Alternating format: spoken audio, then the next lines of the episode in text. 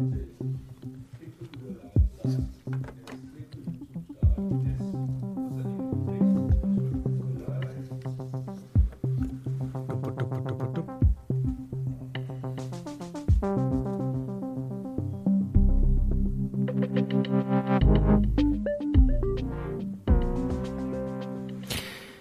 er blevet den 27. oktober. Det er torsdag. I studiet der har vi Christoffer Lind. Det er dig, Christoffer, og mig, Camilla Boraki. Den danske statsborger Ahmed Samsam blev juni 2017 anholdt under en tur i Spanien. I 2018 blev han idømt 8 års fængsel i Spanien for at have kæmpet for islamisk stat fra 2012 til 2014. Ifølge Berlingske og DR blev han dog sendt ud og betalt til Syrien af PT og Forsvarets efterretningstjeneste. Altså har han ageret som dansk agent. Og øhm, i går så øh, tog vores gode reporter Clara Vind til Socialdemokratiets pressemøde, hvor hun altså fik nogle spørgsmål igennem til statsminister Mette Frederiksen. Og det var med en mistanke om, at partiet udelukkende har valgt at støtte op om en undersøgelse af Ahmed Samsam-sagen, fordi, og det kan du godt huske, Camilla, at Søren Pape og Jakob Ellemann jo holdt det her øh, pressemøde, der skulle handle om Lars Finsen-sagen. Så spurgte Clara til det pressemøde ind til, øh, til Samsam, og det blev jo sådan en lidt, øh, lad os kalde det måske akavet affære. Men det endte i hvert fald med, og det er pointen her, at øh, konservativ pludselig gerne vil støtte op om en undersøgelse af denne her Ahmed Samsam-sag. Korrekt. Og det vil Socialdemokratiet så også. Spørgsmålet er så bare, hvad der er sket siden, at de gerne vil det. Altså er det bare det her pressemøde, der har affødt det, øhm, og nu vil konservativt gerne, så vil Socialdemokratiet også, eller er det også fordi, at der er kommet noget, noget nyt frem, som øh, Mette Frederiksen mener skal, øh, skal undersøges? Mette Frederiksen, nu har I jo været sige, at I er åbne for at få undersøgt Ahmed Samsom-sagen efter Blå Bloks pressemøde i sidste uge. Men det er jo ikke første gang, vi har fået kendskab til den her sag. Altså tilbage i januar 2020, da du havde magten, der rullede Berlinske jo hele afsløringen ud. Og man kunne også læse i Lars Finsens bog, at Hammerbar og Berlsen havde haft en øh, hæftig diskussion i samme måned, der ifølge flere medier, og det er øh, gik ud på Ahmed Samsam-sagen. Så hvad er det egentlig konkret, der er kommet frem under den her valgkamp, der gør, at I nu vil støtte op under den undersøgelse? Det er helt rigtigt, hvad du siger. Det her er ikke en ny sag. Øh, den har været kendt øh, af en, en række øh, også af, af Folketingets partier jo igennem en årrække, ligesom I har, har beskæftiget med det, så det er sådan set rigtigt. Øhm, vi har sagt her i valgkamp, at hvis der er et, et ønske om også at have en kommissionsundersøgelse her, eller udvide kommissionsundersøgelsen til også at omfatte det der, så er vi åbne over for det. Men fordi det handler om efterretningstjenesterne, så synes jeg heller ikke, det er noget øh, oplagt emne at diskutere i en valgkamp. Men det er så vores forslag, når valget er afsluttet, ligegyldigt hvem der danner regering, så må Folketingspartier sætte sig sammen og lave et design af den kommissionsundersøgelse, så den lever op til de ønsker, der er mikrofonen. Men, det er sådan noget, vi ja, gør, så skruer vi bare ned. Det er godt træk. Men I kan vel godt fortælle, hvorfor det er, I vælger at bakke op om den undersøgelse, nu hvor jeg er ude at sige det. Altså, hvad er det præcis, der skal undersøges, og hvorfor er det nu, og ikke tilbage i 2020, da sagen blev rullet ud, og man fik kendskab til alle de detaljer. Altså, sidder jo stadig fængslet, han har siddet fængslet under din tid som chef for magten i Danmark. Hvad er det så præcis nu, der gør, at du synes, den sag skal undersøges? Jamen, vi har det principielle synspunkt fra Socialdemokratiets side, at hvis der er et ønske i Folketinget om, at der er ting, der skal afdækkes, så bakker vi som udgangspunkt op om det. Og så må jeg sige i forhold til de konkrete spørgsmål i sagen, at øh, i og med, at det har at gøre med efterretningstjenesternes arbejde, og dermed Danmarks sikkerhed og danskernes tryghed, så øh, synes vi ikke, at det er et, et, et oplagt emne i en valgkamp. Men da der nu er bred enighed blandt folketingspartier om at arbejde videre med det her, så er der jo så også muligheden for, når valget er afsluttet, der er dannet en regering, et nyt flertal i Folketinget og bredere end det, at man kan sætte sig ned stille og roligt og lave et design af den her undersøgelse. Men I siger jo bare selv, altså det godt være, du siger, at I bakker op om, fordi andre bakker op, men nu bakker du også selv op om sagen, vel, at den skal undersøges. Ja, altså det vi har sagt fra Socialdemokratiets side, det er, at hvis der er et ønske om, at øh, FE-sagen udvides til også at vedrøre andre spørgsmål, så afviser vi det bestemt ikke, og vil så foreslå, at Folketinget sætter sig ned ordentligt efter valget og får lavet et, øh, et, et, et det kræver ganske meget at i gang sætte de her undersøgelser. Det kræver noget tid, og det kræver noget omtanke, og det er der mulighed for efter valget. Spørgsmål så, er det så fordi, der er kommet nogle oplysninger ud under den her valgkamp, som er hemmelige eller klassificeret, som I har set, der gør, at I nu vil sætte en undersøgelse i gang? Når det handler om klassificeret materiale, så er jeg af gode grunde som landets statsminister altid tilbageholden med at kommentere på det. Øh, og i og med, at det her handler om efterretningstjenester og dermed Danmarks sikkerhed, så øh, synes jeg, det rigtige er, at Folketinget arbejder videre med det her eftervalg. Okay, så der ikke kommer noget nyt ud?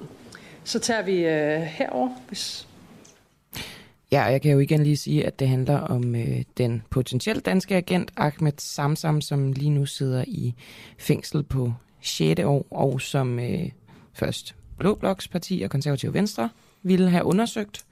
Det vil Socialdemokratiet også, og det er altså noget, der er kommet frem her under valgkampen. Godmorgen, Jens Rode. Godmorgen. Løsgænger, medlem af Folketinget lidt endnu, og politisk kommentator for den uafhængige. Det her princip med, som Mette Frederiksen her siger til uh, Clara Vind, at når der er nogle andre i Folketinget, som ønsker sig en undersøgelse, så hopper de med på vognen. Det øh, normalt, får jeg lyst til at spørge om? Øh, man kan jo lave karikaturen og sige, at hvis nu I vil have den forpulede, elendige fucking undersøgelse, så institutionaliserer vi gerne modstanden, og så foreslår vi det selv, fordi så kan vi jo også selv være med til at påvirke, hvordan kommissoriet for den undersøgelse ser ud. Mm. Altså det er jo kernen i det, som Mette Frederiksen siger her, og det er helt normalt, og det er både taktisk og strategisk klogt. Nu, nu siger du påvirke, altså det ville jo nok være en kommission på, på linje med, med Mink-kommissionen for eksempel. Går jeg ud fra, hvordan øh, vil Socialdemokratiet i så fald kunne påvirke? Jamen, det gjorde de jo sådan set også, da vi sad og forhandlede. Nu var det jo mig selv, der opfandt øh, grænsningskommissionen og hele øh, kommissoriet dertil. Øh, og så øh, fremlagde jeg jo det over for partierne. Jeg sad som formand for grænsningsudvalget på det tidspunkt. Øh, og så sidder man, de partier, som går med om bordet, er jo med til så at forhandle, hvad skal der stå i kommissoriet. Og der ligger djævlen i detaljen. Det er en øh, langstrakt proces at sidde at forhandle, hvilke ord der skal være i forhold til, hvad der skal undersøges, og hvor dybt noget skal undersøges. Så det betyder virkelig meget, at man selv er med til at påvirke den øh, proces. Så, så det, Mette Frederiksen gør her, det er, det er, det, det, det, det er ganske øh, fornuftigt. Men man er jo ikke i tvivl om, hvorfor at hun gør det. Det er jo fordi, hun ser, at der tegner sig et flertal for det, og så kan man lige så godt gøre en dyd ud af nødvendigheden. Og som sagt, der findes i politik noget, der hedder institutionalisere modstanden. Det er lige nøjagtigt det, hun gør. Ser du, og øh, nu spørger jeg dumt, men ser du ingen mulighed for, at det rent faktisk kunne være, at Mette Frederiksen og Socialdemokratiet, også konservative osv., rent faktisk gerne vil have undersøgt det her øh, ordentligt, og nu føler de ligesom nu anledningen der? Jo, jeg skal ikke beklikke deres motiver, men de har en åbenlys interesse i, at hvis der er et flertal, øh, som tegner sig i forhold til de der undersøgelser, så skal man saft med være hurtig, og så sørge for at, som jeg siger, institutionalisere modstanden, og så komme ind og være med på øh, banen, fordi ellers så bliver man kørt øh, agterud, og så har man ikke kontrol men end det... sige indsigt i, hvad det er for et kommissorium, der bliver skrevet for sådan en undersøgelse. Men så er det vel først noget, i det her tilfælde regeringen gør, når de ligesom begynder at kunne se, øh, at der er stor tilslutning. Altså det er vel ikke noget, de gør øh, lige så snart, der er måske bare et parti, som ønsker sig en undersøgelse af noget. Det er vel først, når de kan begynde at se et flertal forme sig, at så tænker de, nu bliver vi nødt til at hoppe med. Ja, men jeg kan forsikre dig for, at øh, telefonerne de også gløder, når sådan en proces går i gang, hvor man ligesom prøver at øh, afsøge, hvor er det, det bærer hen. Øh, man taler sammen, ordførende imellem, øh, partilederne taler også øh, sammen om, hvor, hvor forventer I, at I vil lande på det her. Og hvis det er sådan, at man har den mindste fornemmelse af, at det er den vej, det går, så gælder det bare om og så, og så komme ind og så være med, og så øh, gør det til den største selvfølgelighed, at man skal have undersøgt det her.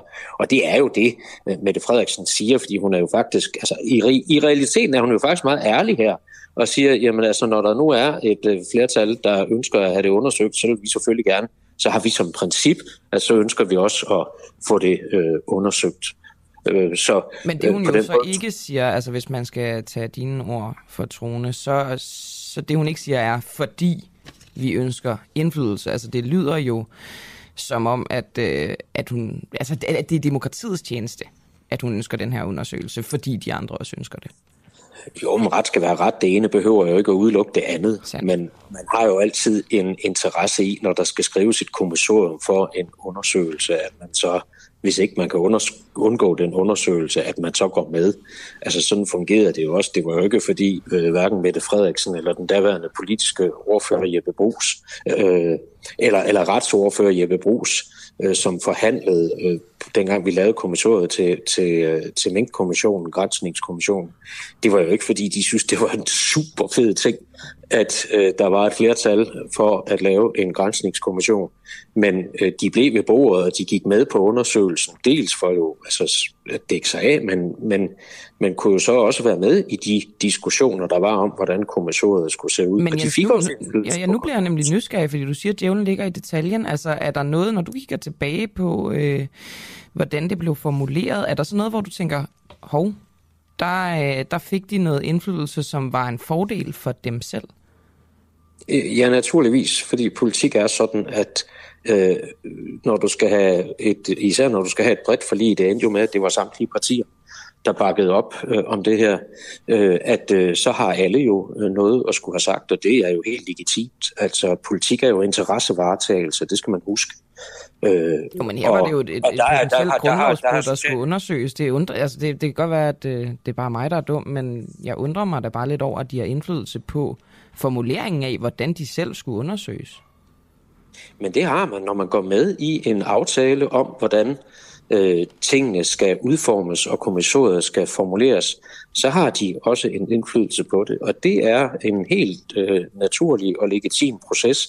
Det kan godt virke, øh, jeg, jeg kan godt forstå, at det kan virke sådan lidt underligt øh, set udefra, men det, det er jo sådan, øh, det er. Altså politik er jo en irrationel størrelse, og, øh, og, øh, og, og hvis du er med, så har du, så har du, så har du indflydelse på den måde, tingene bliver formuleret på, øh, uagtet hvad. Nu havde Socialdemokratiet så den udfordring der, at der jo på forhånd var etableret et flertal uden øh, om dem, og derfor øh, måtte de jo selvfølgelig også strække sig langt. Men selvfølgelig gjorde de øh, deres øh, ord og deres stemme gældende. Det synes jeg er helt i orden. Hun siger jo, hvis vi lige fokuserer på, øh, på ja, præcis det, hun siger med det Frederiksen her, så er det jo, hun dækker sig jo lidt øh, ind under, at, øh, at når det har noget med sådan efterretningstjenester at gøre, så er der også grænser for, hvad hun som statsminister kan sige. Jeg vil heller ikke rigtig gå ind i, så vidt jeg lige hørte, i hvorfor helt præcist, at man ikke gjorde noget for eksempelvis øh, to år siden. Er der noget, Jens Rode, nu har du hørt klippet her, er der noget, du hæfter dig ved ved Mette Frederiksens øh, svar særligt? Jamen, hun har jo ret i, at der er jo ikke noget omkring efterretningstjenester, der på nogen måde egner sig til valgkamp. Øh, det er jo grotesk, at vi er endt i den situation. Men så kan man jo vende det om at sige, at det øh, bærer regeringen måske også et vist ansvar for, at vi er endt i, øh, i den situation, vi er. Men, men, men det er jo så en anden sag. Det er jo, det er jo helt korrekt, at, at det, det er jo hele offentlighedsdelen om alt det her lige fra den altså, spæde begyndelse, det er et problem øh, for vores efterretningstjenester og deres forhold til andre landes efterretningstjenester. Det kan man ikke komme udenom. Det, det har hun faktuelt ret i, øh, og derfor egner det sig ikke til valgkamp. Okay, det er meget godt lige for det, jeg vil ikke sige på plads, men jeg tror bare, jeg stussede jeg ved ikke, om det går det samme, Camilla. Jeg stod over det der med, at det ikke egner sig til valgkamp. Jeg tror slet ikke, jeg har tænkt over, at der er noget, der ikke sådan egnede sig til, til valgkamp, så længe det er vigtigt. Men det gør det så. Mm. Eller der er sådan noget, der... Jamen det gør det, det, det, det, det, det gør det ikke, fordi der er øh, jo øh, helt åbenlyst en lang række oplysninger, som øh, man ikke kan gå ud med. Og i og med, at øh, partilederne jo sidder inde og det gælder jo ikke kun statsministeren, men det gælder jo også andre partiledere, sidder inde med en række oplysninger, som jo formentlig hos nogle af dem ligger lige på tungen, fordi man har lyst til at sige det i debatten, men ikke må, fordi det kan så øh, medføre øh, strafforfølgelse, så øh, er det ikke noget, der egner sig til, øh, til valgkamp. Det er, det er vanvittigt svært i en valgkamp at stå med en viden om nogle forhold, som man mm. så ikke kan bruge i, øh, i diskussionen. Okay, ja.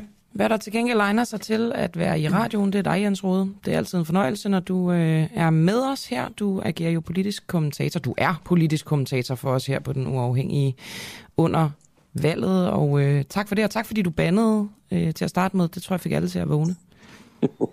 det er altid hyggeligt. ha' en dejlig dag. Godmorgen. Det har du ret i. Så er vi i gang. Altså, jeg vågnede der. Det er jo en fordel, når jeg beværter det her arrangement. det er rigtigt.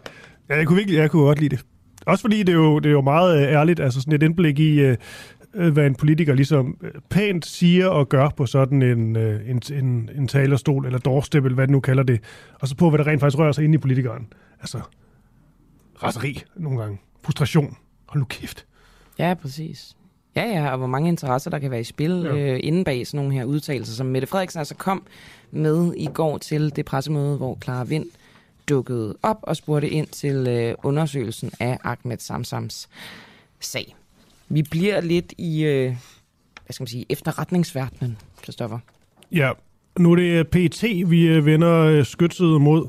Har PT for meget magt? Det er det spørgsmål, vi øh, stiller her til morgen. Og øh, med os har vi lige om et kort øjeblik Hans Jørgen Bonniksen, som er tidligere operativ chef i PET, og altså virkelig er ude og kritisere ja, sin gamle arbejdsgiver. I mediernes udrulning af denne her FE-sag, der, øh, der kom det frem, at en hemmelig PET taskforce aflyttede tidligere spionchef Lars Finsen i månedsvis. Og det her, det kalder på en revurdering af PEC's magt og beføjelser. Det skriver netop Hans Jørgen Bonniksen i en klumme i Avisen Danmark. Godmorgen, Hans Jørgen. Godmorgen til begge to. Altså, jeg sidder og tænker, når jeg ligesom læser noget af din kritik, Hans Jørgen Bonniksen, at øh, udover hele, hele den her sag helt, virker helt vanvittigt uhørt, så er det på en eller anden måde også næsten uh, uhørt at høre dig i så skarp kritik af din uh, tidligere arbejdsgiver. Hvordan føles det egentlig for dig, ligesom at skulle melde så klart ud? Jamen se, se det i forhold til det resultat efter 12, ja, måske endnu længere tids total overvågning af en person. Der man nok erkende, at bundlinjen den er simpelthen så elendigt, at man bliver nødt til at reagere på det. Det kan simpelthen ikke være ret og rimeligt, at man øh, brager ud med ja, alt det skyts, man overhovedet kan finde. Man er åbenbart indtryk af, at man er søgt med, med, med, med kikkert for at, at finde nogle bestemmelser, i et eneste formål i et forsøg på at, øh, at lægge en ganske bestemt person ned, nemlig øh, eller der Svendsen. Jeg kan ikke andet reagere så voldsomt, som jeg gør, og det får mig til at uh, tænke på det, som også andre har tænkt på, har jeg lagt mærke til. Blandt andet, uh, ja, Lars Svendsen giver sådan set udtryk for det godt nok mellem linjerne i sin bog, at de uh, fundamenter, som man bygger en sag op på, i forhold til uh, at få indgreb i meddelelsesemmeligheden, at de bliver måske vurderet, vurderet på en helt anden måde, end hvis det var i forbindelse med et åbent politis forsøg på at øh, rejse en sag på det strafferetsmæssige. Vi skal være helt bevidste om, at politiets efterretningstjeneste fra begyndelsen af er jo en afdeling, som ja, det er Danmarks største præventive afdeling. Forstået det hen, at dens formål er jo at forebygge, modvirke og forhindre, at det sker skade i forhold til med det demokratiske værdisæt, vi har. Og det giver så en anden afsæt i forhold til til det, som det åbne politi skal, skal beskæftige sig med. Jeg glemmer ikke en af de første dage, jeg kom i politiets efterretningstjeneste. Jeg har en karriere fra, i tidligere fra politiets rejsehold. Der blev jeg gjort bekendt med, nu på Nixon skal du være klar over, din opgave er ikke længere at uh, sørge for, hvis det er lige i de danske gader, at sørge for at finde ud af, hvem der står bag ved det, og så få rejst en sigt, som kan føre til en tiltale og en fældende dom. Nej, din opgave fra nu af, det er at medvirke til, at det aldrig nogensinde kommer lige i de danske gader. Forstået derhen, at nu er det et præventivt tilsang, tilsigt, at du skal have i alt, hvad du foretager dig i PT. Og, og så er det klart, at man går til en domstol, og de er helt bevidste om det, fordi man har oprettet en særlig afdeling i Københavns Byret, som udelukkende beskæftiger sig med PT-sager. En særlig afdeling, som også karakteriserer ved, at man har en række, det man kalder tysk-tysk-advokater, som er særligt udvalgte med særlig godkendelse, som skal gå ind og behandle de anmodninger, der kom fra PT om indgreb i meddelelseshæmning, altså telefonaflytning, rumaflytning, den slags ting. Og der kan det nemlig, i det sigte, som hedder en præventiv, en præventiv tilgang, jamen der er klart, der vægter man ikke øh, de, det mistankegrundlag, som skal være til stede for at få så alvorlige indgreb. Og det er derfor, jeg mener, at nu er tiden inde til med det vi har været igennem, og de tragedier, man har været igennem, og gå ind og prøve på at revurdere i hvert fald PET-lovgivningen, og så kan man måske også gå ind og kigge på det, som jo er, ja, det er faktisk en abnormalitet, at, at PET tilhører et politikorps. Det er det eneste sted i, i verden, det er i Norden, at den slags ting foregår. Alle andre steder er det civile afdelinger uden politimyndighed, og det går så medvirke til, at vi ikke kommer i den katastrofale situation, som Men er det som så, ja, er det så, John Boksen, er det så dit, øh, fordi din, din kritik er jo øh, klar og, og egentlig også bred, men er det dit sådan, konkrete forslag, det du, øh, det du nævner her til sidst, i noget, der kunne gøres, øh, gøres anderledes, hvis vi ikke skal ende i samme situation? Okay, nu skal man klare klummen hedder altså til kanten, ikke?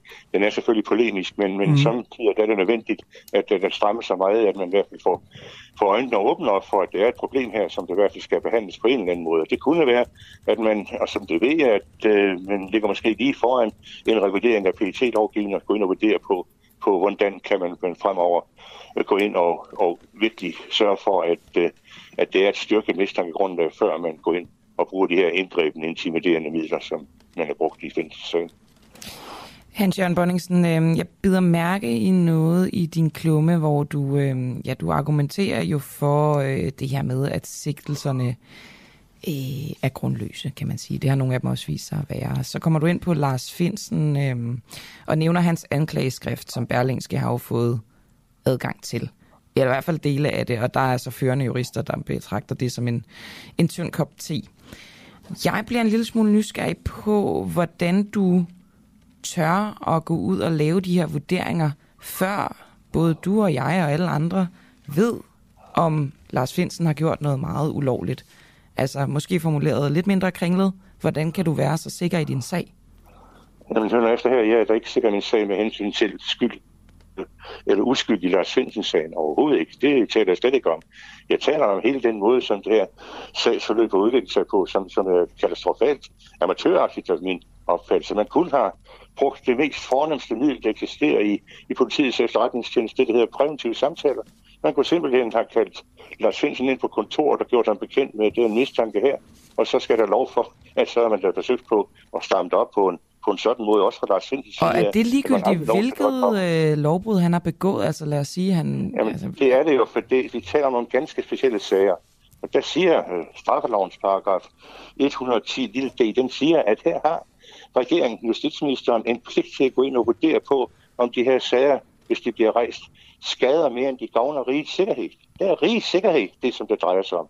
Men øh, det har man altså totalt svigtet, og så har man kørt det her igennem, så at sige, igennem en, en, en klusende med, med maskineri i forhold til både rigets sikkerhed, i forhold til FE's omdømme, i forhold til de personer, som er dybt involveret i sagen. Jeg taler ikke om skyld og uskyld.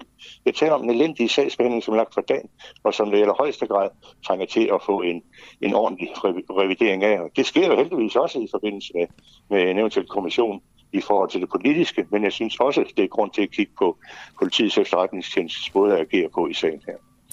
Og der er ikke noget i den forbindelse, hvor man kan sige uh, better safe than sorry på en eller anden måde. Altså man, fordi det er, jo, det er jo sådan en udefrastående ville tænke måske, altså kan de overhovedet gøre for meget? Kan de være for sikre? Men jeg vil sige, det, det er jo ikke en terrorsag, det drejer sig om det her.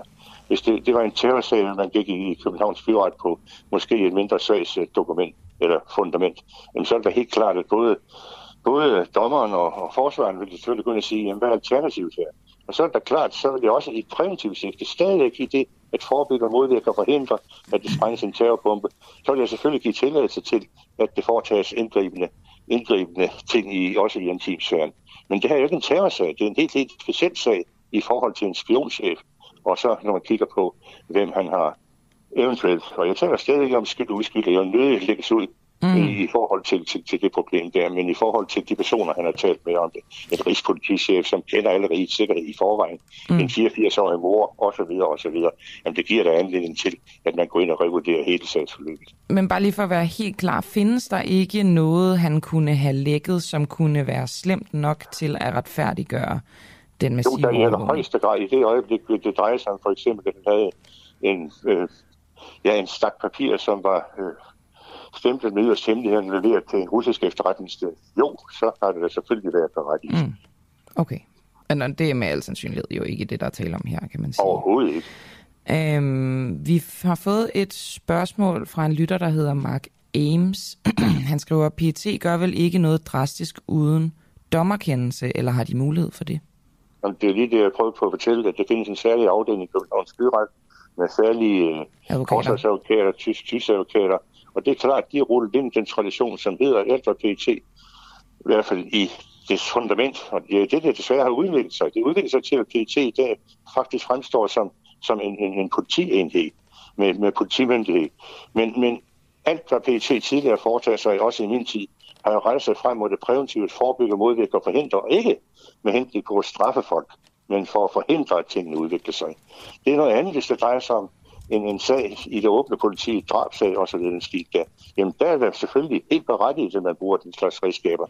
For det, det er et strafprocessuelt indgreb. Men når det er tale om præventiv indgreb, det kan godt være svært at forklare, og måske også svært at forstå, men, men det er for at forebygge, modvirke og forhindre, og ikke for at sætte folk i spil for at bruge et, et, et, et, et råt udtryk. Okay, Hans-Jørgen Bøjsen, øh, vi startede med at stille det her sådan åbningsspørgsmål, hvorvidt øh, PT har for meget magt. Men jeg ved ikke, altså PT skal vel også på sin vis uh, have magt. Men hvad synes du, har de for meget magt, eller er det fordi PT er begyndt at misbruge, misbruge den nemlig?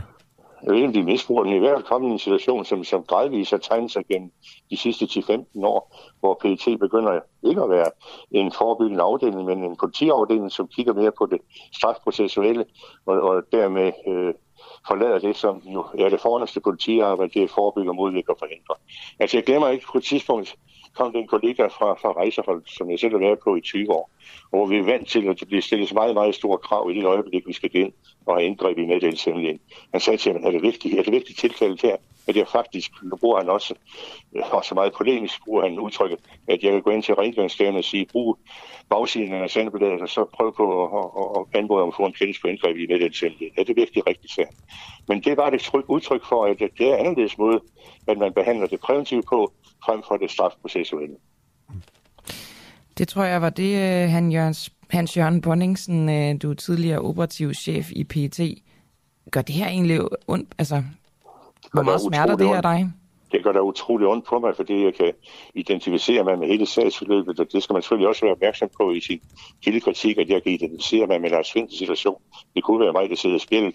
Og så må jeg også erkende, at øh, selv være meget, meget optaget af det i mit politis efterår og medvægt til det der fornæste politiarbejde, forebygge, modvirke og forhindre, at det præventive arbejde, at det nu desværre ændrer sig og går mere og mere mod det strafprocessuelle. Har du grædt over det? Ja, dog ikke. Okay. Jamen, øhm, tak for det, Hans Jørgen Bonningsen. Ja, velbekomme.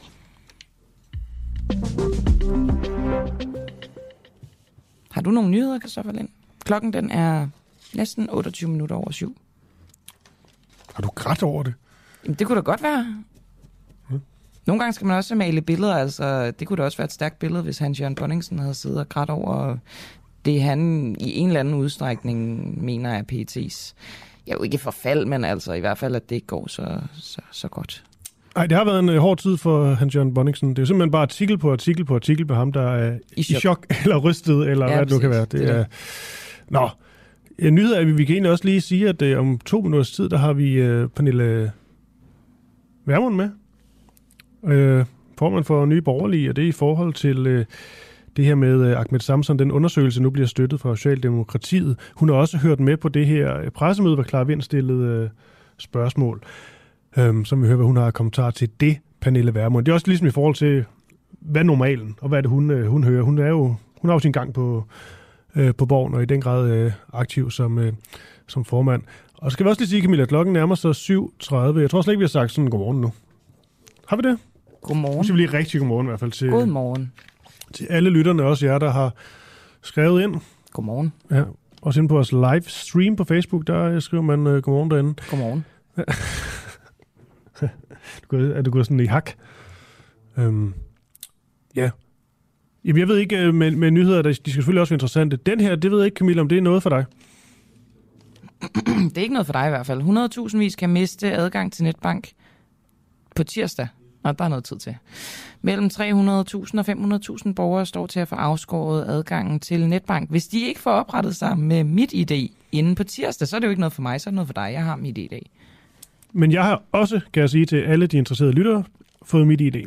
Så ved de to interesserede også det. Ja, men det er jo sådan en Øhm, fysisk en. Jeg har fået sådan en ja, lille brik af en art, man så skal trykke på hver gang. Men det er da en god servicemeddelelse, hvis der er nogen, der lytter med. Så skal I skynde jer at få en brik eller et øh, elektronisk. Ja, og så næsten en, øh, en halv million øh, borgere, der kan miste øh, adgang til deres netbank, hvilket i sig selv er jo helt sindssygt.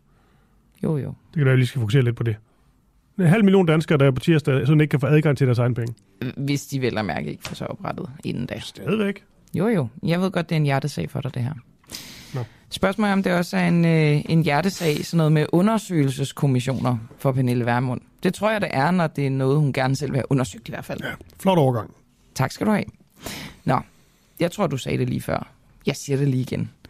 Støtter Socialdemokratiet alle undersøgelser, Folketinget ønsker, eller udnytter Mette Frederiksen, at Blå Blok har tabt pusen i valgkampen? For, som vi har sagt et par gange efterhånden, da vores reporter Vind i går spurgte Mette Frederiksen, hvorfor regeringen pludselig støtter en undersøgelse af Ahmed Samsam-sagen i forbindelse med fængslingen af Lars Finsen, tidligere chef for Forsvarets efterretningstjeneste, så svarede statsministeren, at regeringen af princip altid støtter forslag til undersøgelser fremsat i Folketinget.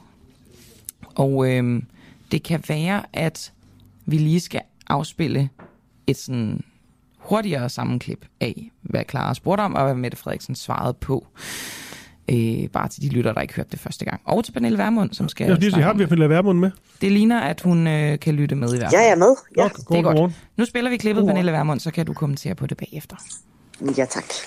I kan vel godt fortælle, hvorfor det er, I vælger at bakke op om den undersøgelse, nu hvor jeg er ude at sige det. Altså, hvad er det præcis, der skal undersøges, og hvorfor er det nu, og ikke tilbage i 2020, da sagen blev rullet ud, og man fik kendskab til alle de detaljer. Altså, sidder jo stadig fængslet. Han har siddet fængslet under din tid som chef for magten i Danmark. Hvad er det så præcis nu, der gør, at du synes, den sag skal undersøges?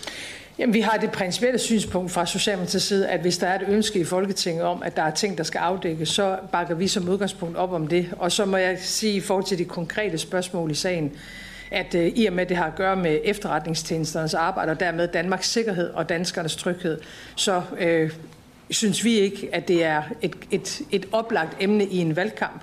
Men da der nu er bred enighed blandt folketingspartier om at arbejde videre med det her, så er der jo så også muligheden for, når valget er afsluttet, der er dannet en regering, et nyt flertal i Folketinget og bredere end det, at man kan sætte sig ned stille og roligt og lave et design af den her undersøgelse. Men I siger jo bare selv, altså det godt være, du siger, at I bakker op om, fordi andre bakker op. Men nu bakker du også selv op om sagen. Vel, at den skal undersøges. Ja, altså det vi har sagt fra Socialdemokratiets side, det er, at hvis der er et ønske om, at øh, FE-sagen udvides til også at vedrøre andre spørgsmål, så afviser vi det bestemt ikke, og vil så foreslå, at Folketinget sætter sig ned ordentligt efter valget og får lavet et, øh, et, et, et, det kræver ganske meget at i gang sætte de her undersøgelser. Det kræver noget tid, og det kræver noget omtanke, og det er der mulighed for efter valget. Spørgsmål så, er det så fordi, der er kommet nogle oplysninger ud under den her valgkamp, som er hemmelige eller klassificeret, som I har set, der gør, at I nu vil sætte en undersøgelse i gang? Når det handler om klassificeret materiale, så er jeg af gode grunde som landets statsminister altid tilbageholden med at kommentere på det. Øh, Og i og med, at det her handler om efterretningstjenester og dermed Danmarks sikkerhed, så øh, synes jeg, det rigtige er, at Folketinget arbejder videre med det her eftervalg. Okay, så der ikke kommer noget nyt ud? Så tager vi øh, herover, hvis Ja, Pernille Vermund, hørte du klippet her, ligesom alle os andre, også lytterne. Hun taler jo om sådan et, øh, et princip om, at man altid støtter forslag til undersøgelser fremsat i, øh, i Folketinget. Er det bare sådan, det, er det bare sådan, det er? Det må i hvert fald være et nyt princip, hvis det er et princip, Socialdemokratiet har.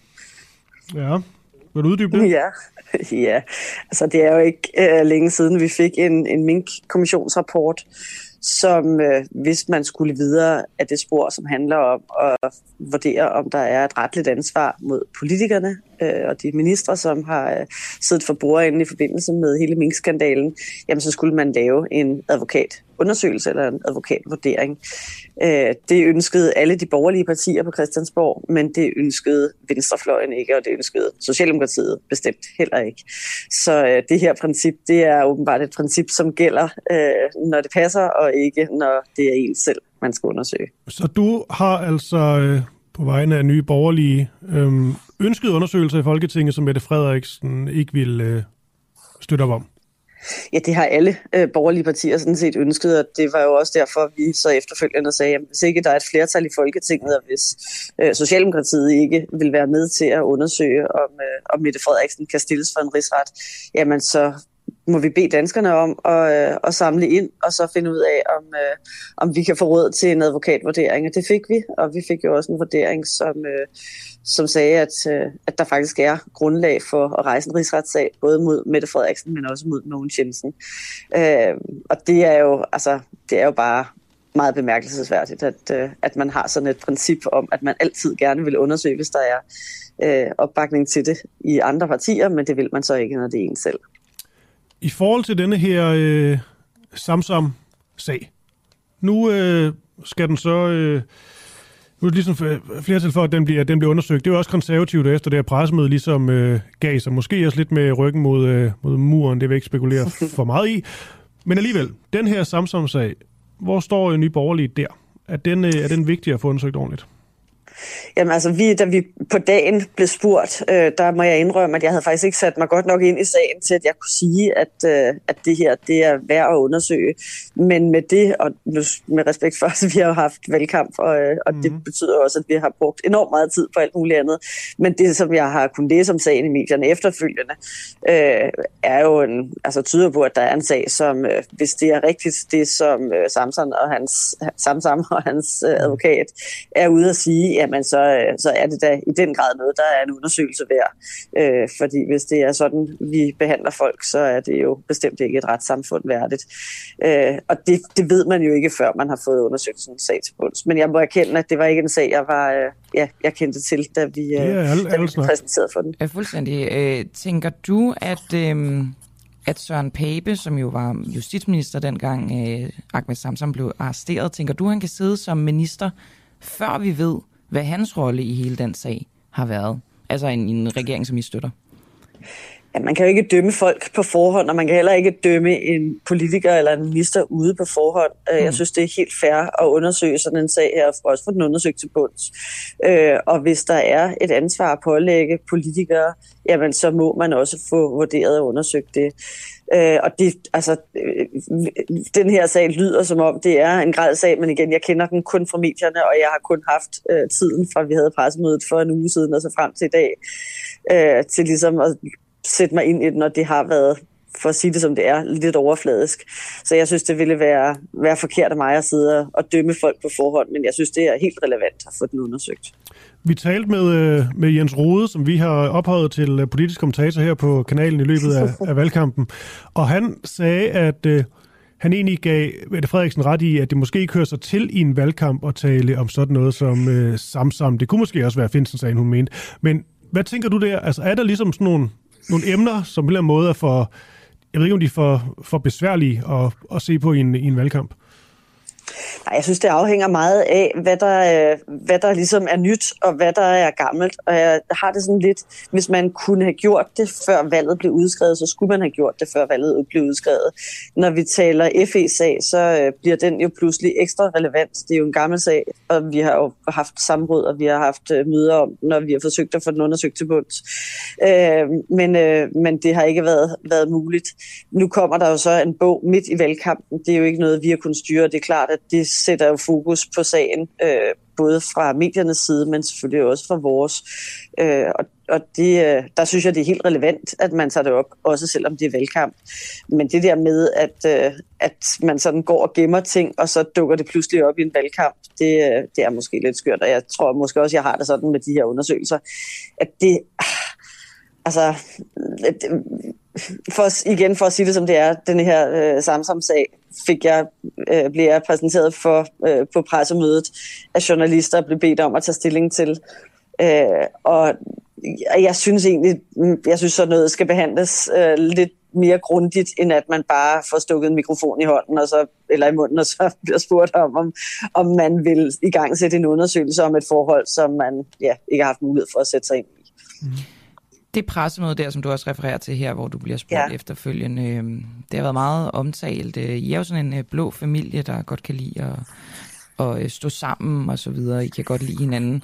Tænker du, at dine kollegaer i Blå Blok begik en fejl ved at holde det pressemøde overhovedet?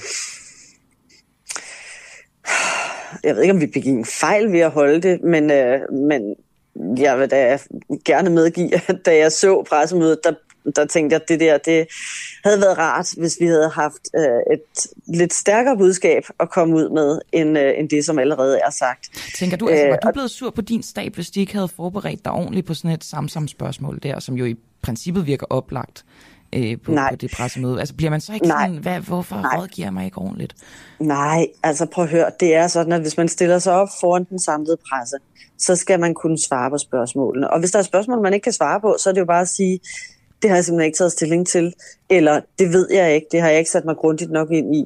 Altså, jeg, jeg synes, det er lidt noget skørt noget, at man, øh, at man ja, ikke kan svare på de spørgsmål, man bliver stillet, eller ikke vil svare på de spørgsmål, man bliver stillet. Øh, og man skal ikke blive sur på sine rådgiver. Man kan jo bede om, hvad man gerne vil have rådgivning om, men det er jo altid politikernes ansvar. Altså, når jeg går ud øh, og tager et interview, eller I ringer mig op, og, og jeg skal give et interview, jamen, så beder jeg jo, hvis der, hvis der er nogle tal eller noget fakta, jeg gerne vil have, så beder jeg om det, men det er jo ikke min rådgivers ansvar, det er mit ansvar. Men var du blevet sur over at få solen lige i ansigtet? ja, det er faktisk utrolig irriterende for at sige det som det er. Men, men, men jeg har jeg oplevet det på et, på et grundlovsmøde, hvor jeg skulle ja. uh, holde grundlovstale, og den skulle så også køre direkte på news. Og der havde de stillet det op, så jeg havde sådan en morgensol lige i øjnene og stå og læse et papir, eller læse op fra et papir, en tale op fra et papir i et kvarter ja. med solen lige i øjnene, det er mega hårdt. Så, øh, så sådan en situation, men altså, så må man jo også bare tage ansvar og så prøve at se, om man kan flytte bordet. Jeg har lige på det pågældende grundlovsmøde, der stod jeg med en stor tynde, som var helt umulig at flytte, og alle, alle kameraer var ligesom stillet op.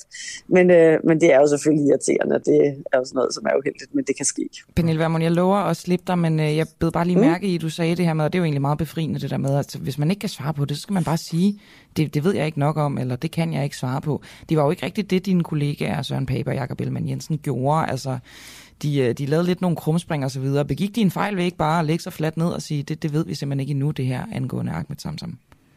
Jamen, jeg ved ikke, om de vidste. Altså, for at være helt ærlig, det, vi har hverken talt om det før eller efter. Øh, jeg nåede at gå, før de, øh, før de var færdige. Så det er ikke en sag, altså for, bare for at være helt ærlig, det er ikke en sag, jeg på noget tidspunkt har drøftet med dem. Okay. Øhm, og, øh, og jeg aner ikke, hvor meget der er talt om den her sag øh, før det pressemøde, og hvad den har fyldt. Så det er en, ja, bare for at sige det som det er, det er en sag, der er relativt ny for mig. Jeg kan godt huske, at jeg for jeg tror, det var da Simon Andersen var på, øh, på 24, det gamle... Fir, nej, jeg tror, det var da det, han var var han ikke? Det var han måske ikke. Nej, jamen, det var måske ikke. Var, var, han på det gamle, ja. var han ikke på det gamle 24-7? Han var nødchef. Ja, øh, jeg tror, at, at han på et tidspunkt sendte mig noget om den dengang. Mm. Øh, og der, øh, ja, jeg fik aldrig rigtig, du ved, grebet det, øh, og det var ikke noget, der blev til hverken interview eller noget. Og så har jeg ikke, så har jeg ikke gjort noget ved den siden. Så, øh, så det er ikke en sag, jeg, ja, det er ikke en sag, jeg har, har stort kendskab til, øh, og det er heller ikke en sag, som vi har talt om efter pressemødet, så jeg, så jeg aner simpelthen ikke, hvor meget de kender til sagen, og hvor meget de er sat ind i den. Mm. Men det er klart, at logikken tilsiger, at hvis man har siddet som, som justitsminister, mm. så, øh, ja. og det har været en sag, der har været i pressen, jamen så må man vide et eller andet om den. Det var det for denne gang, Pernille Vermund. Du mm. skal som altid have tusind tak for velvilligt. Ja, det er fantastisk at give sådan et interview, hvor man, ikke taler, hvor man skal tale om noget, man overhovedet ikke har nogen regelser om. Jo, jo. Det er... altså, sådan er det jo også nogle gange. I prøver lidt at være. Sådan er det nogle gange, ja. Så kan du have en god dag. Ja, tak i lige måde. Hej. Ja, så ved jeg jo faktisk også, at, øh, at vi talte jo med, øh, med DR, Øhm, at de, øh, var det, tror, de, var det tre dage inden, der har de faktisk ja. været i kontakt med øh, Fabe og Ellemann, og i hvert fald meldt ud, at det nok godt kunne være interessant at spørge ind til, til Samsung, og ligesom på en eller anden måde gøre det klart, at det kunne godt være noget, der øh, var af interesse, så de burde jo have været briefet. Jeg tror, det var Louise Dalsgaard, Præcis, retsreporteren, som, øh, for DR, som spurgte direkte, tror jeg, om de ville komme ind på Samsam på det her ja. pressemøde, hvilket jo er en god øh, indikator, kan man sige. Øh, ja, hvem der så har skylden for, at det, det virkede lidt uforberedt, det øh, kan vi jo på ingen måde vide. Og vi skal også videre, for vi er gået over tid med Pernille Vermund, simpelthen. Så er det sagt. Og tiden, den hedder jo 744. Nu skal vi tale med Stine Barteleben Helle, som er bestyrelsesmedlem for Klimabevægelsen Danmark, og tidligere deltager i Lars Lykkes politiske netværk i Klimagruppen. Kan du huske dengang Moderaterne var sådan et politisk mødested? Det er rigtigt. Ja. Jeg har faktisk lidt glemt det, men nu Ja. det kan jeg godt, når du siger det sådan. Jeg tænker, at det, øh, det er helt tilbage fra den gang. Det ved jeg ikke. Det kan også være det efter, men, men det kunne godt lyde sådan, ikke? Det politiske jo. netværk, det politiske mødested. Ja. Nå, vi skal i hvert fald tale med Stine om, øhm, hvorvidt landbrugslobbyen har været med til at skabe moderaternes politik. Øh, for ifølge hende, der øh, har de haft en temmelig stor finger med i spillet, da moderaternes landbrugspolitik blev til. Og nu tror jeg godt, vi kan sige godmorgen til dig, Stine Helles. Godmorgen. Hvem fra øh, landbrugslobbyen var til stede på de møder i Moderaterne, som du var med til, og hvornår foregik de i øvrigt? Ja, se, vi er jo tilbage i 21, ikke? Starten af 21, da det netop, som du sagde, var et politisk mødested. Øhm, øh, og der, der nedsatte man jo nogle, øh, nogle grupper, der skulle arbejde med forskellige politikområder. Og jeg blev så inviteret ind i gruppen, øh, altså for, øh, øh, som skulle arbejde med deres grønne, deres klimapolitik og miljøpolitik. Øhm, og der var jeg med i et halvt års tid. Øhm, så det var det. Og øh, hvad... Og hvem var med, siger du? ja, det, det er det. Altså, Se, nu kender jeg jo ikke dem alle sammen, øh, øh, men, men øh, der blev i hvert fald sat en person for bordenden øh, fra start, som var Peter Kær, der er formand for Bæredygtigt Landbrug. Øh, jeg skal lige sige, at jeg er privat erhvervsdrivende, så jeg var ikke inviteret med i regi af klimabevægelsen eller noget som helst, men øh, som virksomhedsleder. Øhm, og vi sad sådan set en flok, øh, øh, der var landmænd, og så var der øh, øh, nogle øh, ingeniører, som arbejdede med blandt andet olieindustri øh, øh, og så videre. Og så var der øh, Peter Kjær fra bordenden øh, fra Bæredygtigt Landbrug i en længere periode. sagt på en anden måde, der var ikke grønne repræsentanter. Det må man sige, det var der ikke. Ikke en eneste der. Og, jeg Og, var og du øvrigt- var der altså jo det- så ikke i form Ja. af grøn repræsentant. Du Nej, var der det var jeg slet ikke. Det var derfor, jeg synes, okay. det var vigtigt. Øh, jeg var også den eneste kvinde, og alle andre var, var teknikere. Øh, teknikere og, og, og landmænd. Hmm. Og det synes jeg var, det var et spøjs forum at sidde i øh, på, på mange måder. Fordi at, at man havde teknologiske løsninger på alt, men var slet ikke klar til at tale om, hvad kan man sige, den, den samfundsmæssige omstilling, som klimakrisen øh, også kalder på. Øh, man var kun til klar til at tale om, hvordan gør vi det her til et øh, erhvervseventyr, øh, og hvordan, øh, hvordan tjener vi penge på det, og hvordan laver vi tekniske løsninger, som vi kan eksportere. Vi, øh, vi har fundet et, et tweet. Jeg er faktisk lidt tvivl om, det er dig, der har skrevet det. Det er fra dem, der hedder Mere Vild Natur i Danmark. Nej, det er ikke mig. Det er jeg har dig. ikke noget med det at gøre. Okay. Nej, nej. Nå, men jeg læser det op alligevel, så kan du forholde dig til det. Altså, ja. de skriver, en stemme på Moderaterne er utvivlsomt en stemme på et parti, der agerer ud fra landbrugets interesser. Spidskandidaten i Vestjylland, Jeppe Sø, har mere end 10 år været fedtet ind i lobbyorganisationen Bæredygtigt Ja. Landbrug, der kalder en CO2-afgift for klimabedrag. Øhm, Ja, jeg har også været og kigge på deres hjemmeside. Det er jo det, de gør. Jeppe Sø var også med i gruppen i øvrigt. Ja, og så, så her er du, der skriver, jeg kan sige så meget fra øh, helt personlig erfaring, at formanden for Bæredygtig Landbrug sad med i de første arbejdsgrupper for Moderaterne.dk's grønne politik. Han førte ordet og er vist senere trukket i baggrunden af taktiske årsager. Det er jo det, du fortæller her. Det var øh, Peter Kjær, der sad øh, for bordenden. Øhm, Men det her med, at han er blevet trukket i baggrunden af taktiske årsager, fortæl lige lidt mere om det.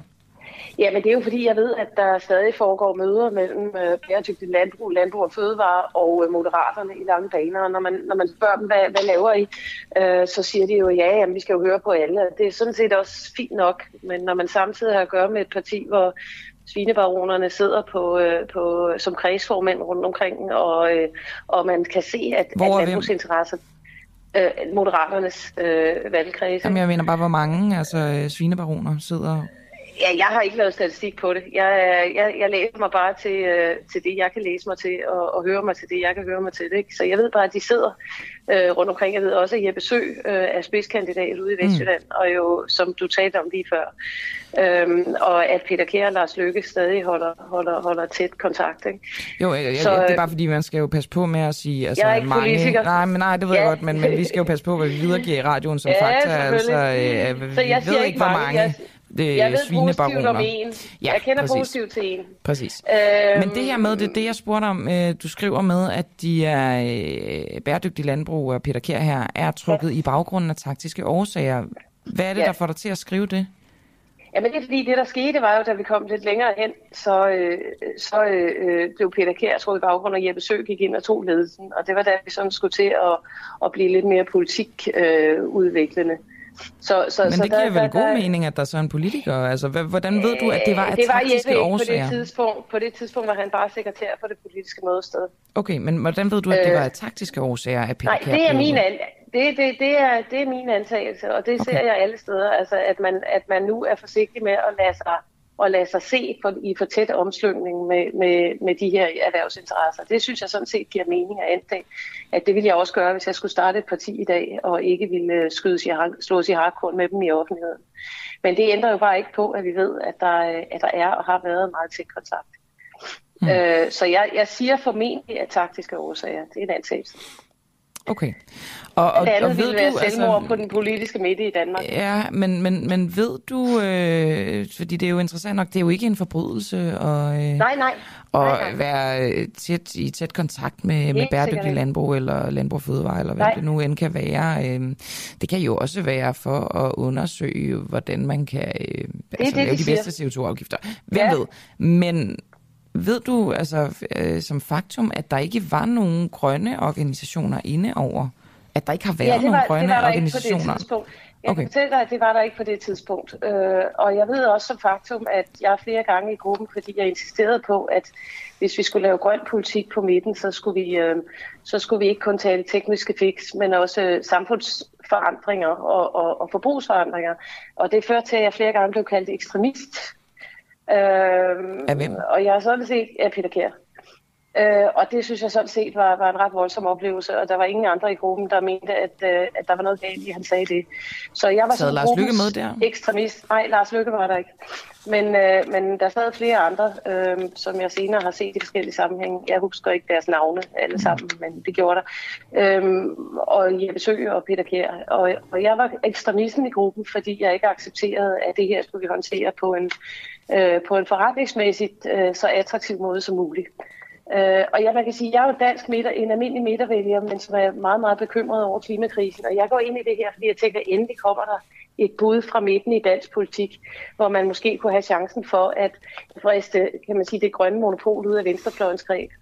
Og så, øh, og så får jeg at vide, at jeg er ekstremist, når jeg faktisk mener, at den her krise den kræver nogle mere dybe forandringer end bare udvikling af salgbar teknologi. Og lige det, sidst, det er sådan set det mindset. Lige til sidst, Stine, øh, hvornår trådte du ud af det politiske mødested, politiske netværk? Jamen, det gjorde jeg jo så ja, ja, i løbet af sommeren, øh, øh, sommeren 2021. Okay. Godt, så får vi bare lige det på plads, øh, tidsrammen ja. for det hele. Ja. Øhm, Tak fordi du var med, Stine. Jamen, I er velkomne. Stine Barteleben Helle, som er bestyrelsesmedlem for Klimabevægelsen Danmark og tidligere deltager i Lars Lykkes politiske netværk i Klimagruppen.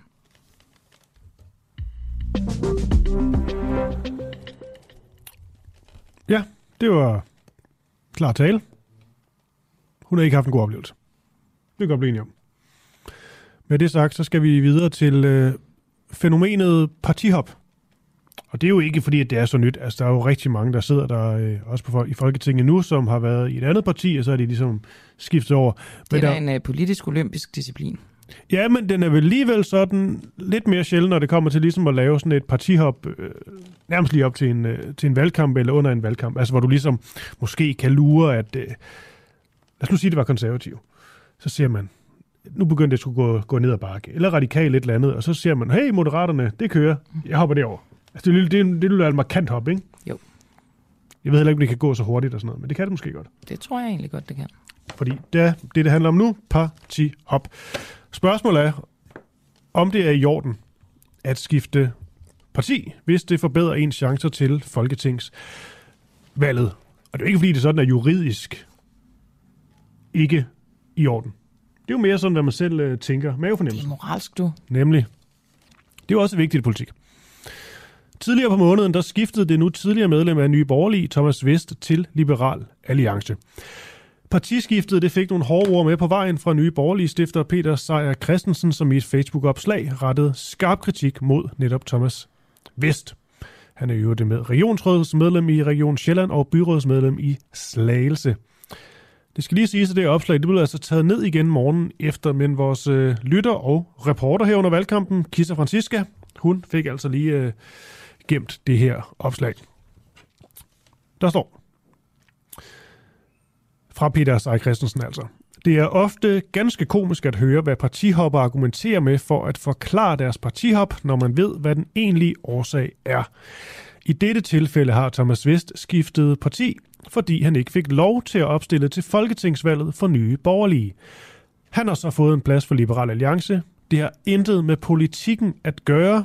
Det er et spørgsmål om personlige ambitioner. Men han kan selvfølgelig give en masse politiske forklaringer. Nå, Kisa Francisca, der som øh, vi kan høre i det følgende klip, selv har en fortid Liberal Alliance, fanget Gita Nelander fra Nye Borgerlige, der har arbejdet tæt sammen med Thomas Vest. Og hun forstår ikke Peter Sejers kritik. Og lige før det skal lige sige, at vi har Thomas Vest med klokken øh, 8.10 til lige at forklare sig, skråstreg, forsvare sig. Men her er det altså øh, Kis Francisca, som taler med Gita Nelander fra Nye Borgerlige.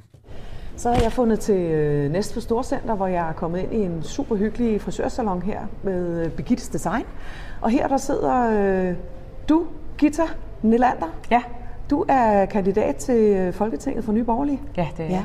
Og jeg har jo fundet frem til dig, at du bliver for øvrigt. Hvor ser du godt ud. Det er virkelig lækkert, var. Tak. At blive forkælet her. Det er, det er simpelthen så flot, det der er lavet. Ja, det må man sige. Ja. øhm, hvorfor jeg har fundet dig, Gita, det er jo fordi, at jeg så den her opdatering øh, forleden aften, øh, som, som skabte lidt øh, forundring øh, hos mig og hos andre, kunne jeg se, at øh, omkring det her, at Thomas Vest han har forladt Nye Borgerlige. Ja. Så, så, så det jeg oplevede øh, og, og, og læste mig til i den her tråd på Facebook, at øh, det var øh, det er hvad hedder det personfnider og, og han øh, han laver ikke noget og han har kun øh, tænkt på sig selv og sådan nogle ting. Det er ikke det er ikke sådan du kender ham. Slet ikke. Nej. Overhovedet ikke. Altså ikke en oplevelse, jeg har haft. Og det der med, at han kun tænker på sig selv, det har jeg heller ikke oplevet. Nej. Nu er det sådan så, at øh, jeg er formand for gruppen, øh, Ja. og, og så Thomas er en del af den ja. Thomas-gruppe, vi er. Ja, ja, ja. Og øh, der er der slet ikke noget med, altså, at, fordi jeg har den position, at Thomas han gør noget andet. Altså, vi er i et, ja. når vi arbejder sammen, og det forstår Thomas helt fint. Ja. Og, altså, nej, jeg kan, slet ikke, jeg kan slet ikke genkende det. Nej, okay. Det kan jeg ikke. Men øh, det var sådan set også bare, altså det fordi, at jeg, øh, jeg kender ham jo selv personligt, og, og, og kan slet ikke se den side af ham, som jeg hører øh, udlagt på Facebook den aften. Men øh, så vil jeg ønske dig et rigtig godt valg. Tak skal du have. Og øh, held og lykke. Tak. Ja, tak til Gisa Francisca, vores øh, reporter i, øh, i marken. Vi har jo så Thomas Vest på om øh, lidt over 10 minutters øh, tid. Klokken er 7.57. Ja, men det er jo egentlig, jeg synes faktisk, det er en spændende... Øh, man kan sige, det er jo ikke fordi, den ændrer det, det store... Det, på en eller anden måde, det er jo en lille sådan personsag, men der er et eller andet, som du også taler om, øh, om moralen i det. Men der er også noget meget øh, spændende ved den her konkrete sag, fordi der både ligger den der i, at, øh, at er det i orden på den måde at skifte øh, parti, men også det her med, at øh, er det så noget, man, øh, man ligesom gør af bitterhed over, at han ikke kan få lov til at stille op til, til Folketinget, og Ja, så forsvarer han det under. Men ved du hvad? Altså, der, det, det kan altså ikke hisse mig op. Man kan jo bare lade være med at stemme på ham, hvis man synes, det er for dårligt. Det er rigtigt. Altså, det er jo vidderligt. Det, at han gør det her frem mod valget, det gør jo vidderligt, at man kan straffe ham for det, hvis man ønsker, ønsker det, og belønne ham for det, hvis ikke man synes, det er slemt. Jo, men der ligger vel også lidt, øh, tænker jeg, for, for nogen, øh, kunne jeg forestille mig, lytter, sådan lidt øh, frustration i det med, at, at politikerne jo helst virkelig skulle mærke den politik, de har. Det, de står ind for, skal de virkelig også tro på. Det her med ligesom at- skifte for noget, der giver dig selv mere vinding og bedre ja, muligheder. det er da, det er da totalt bisset.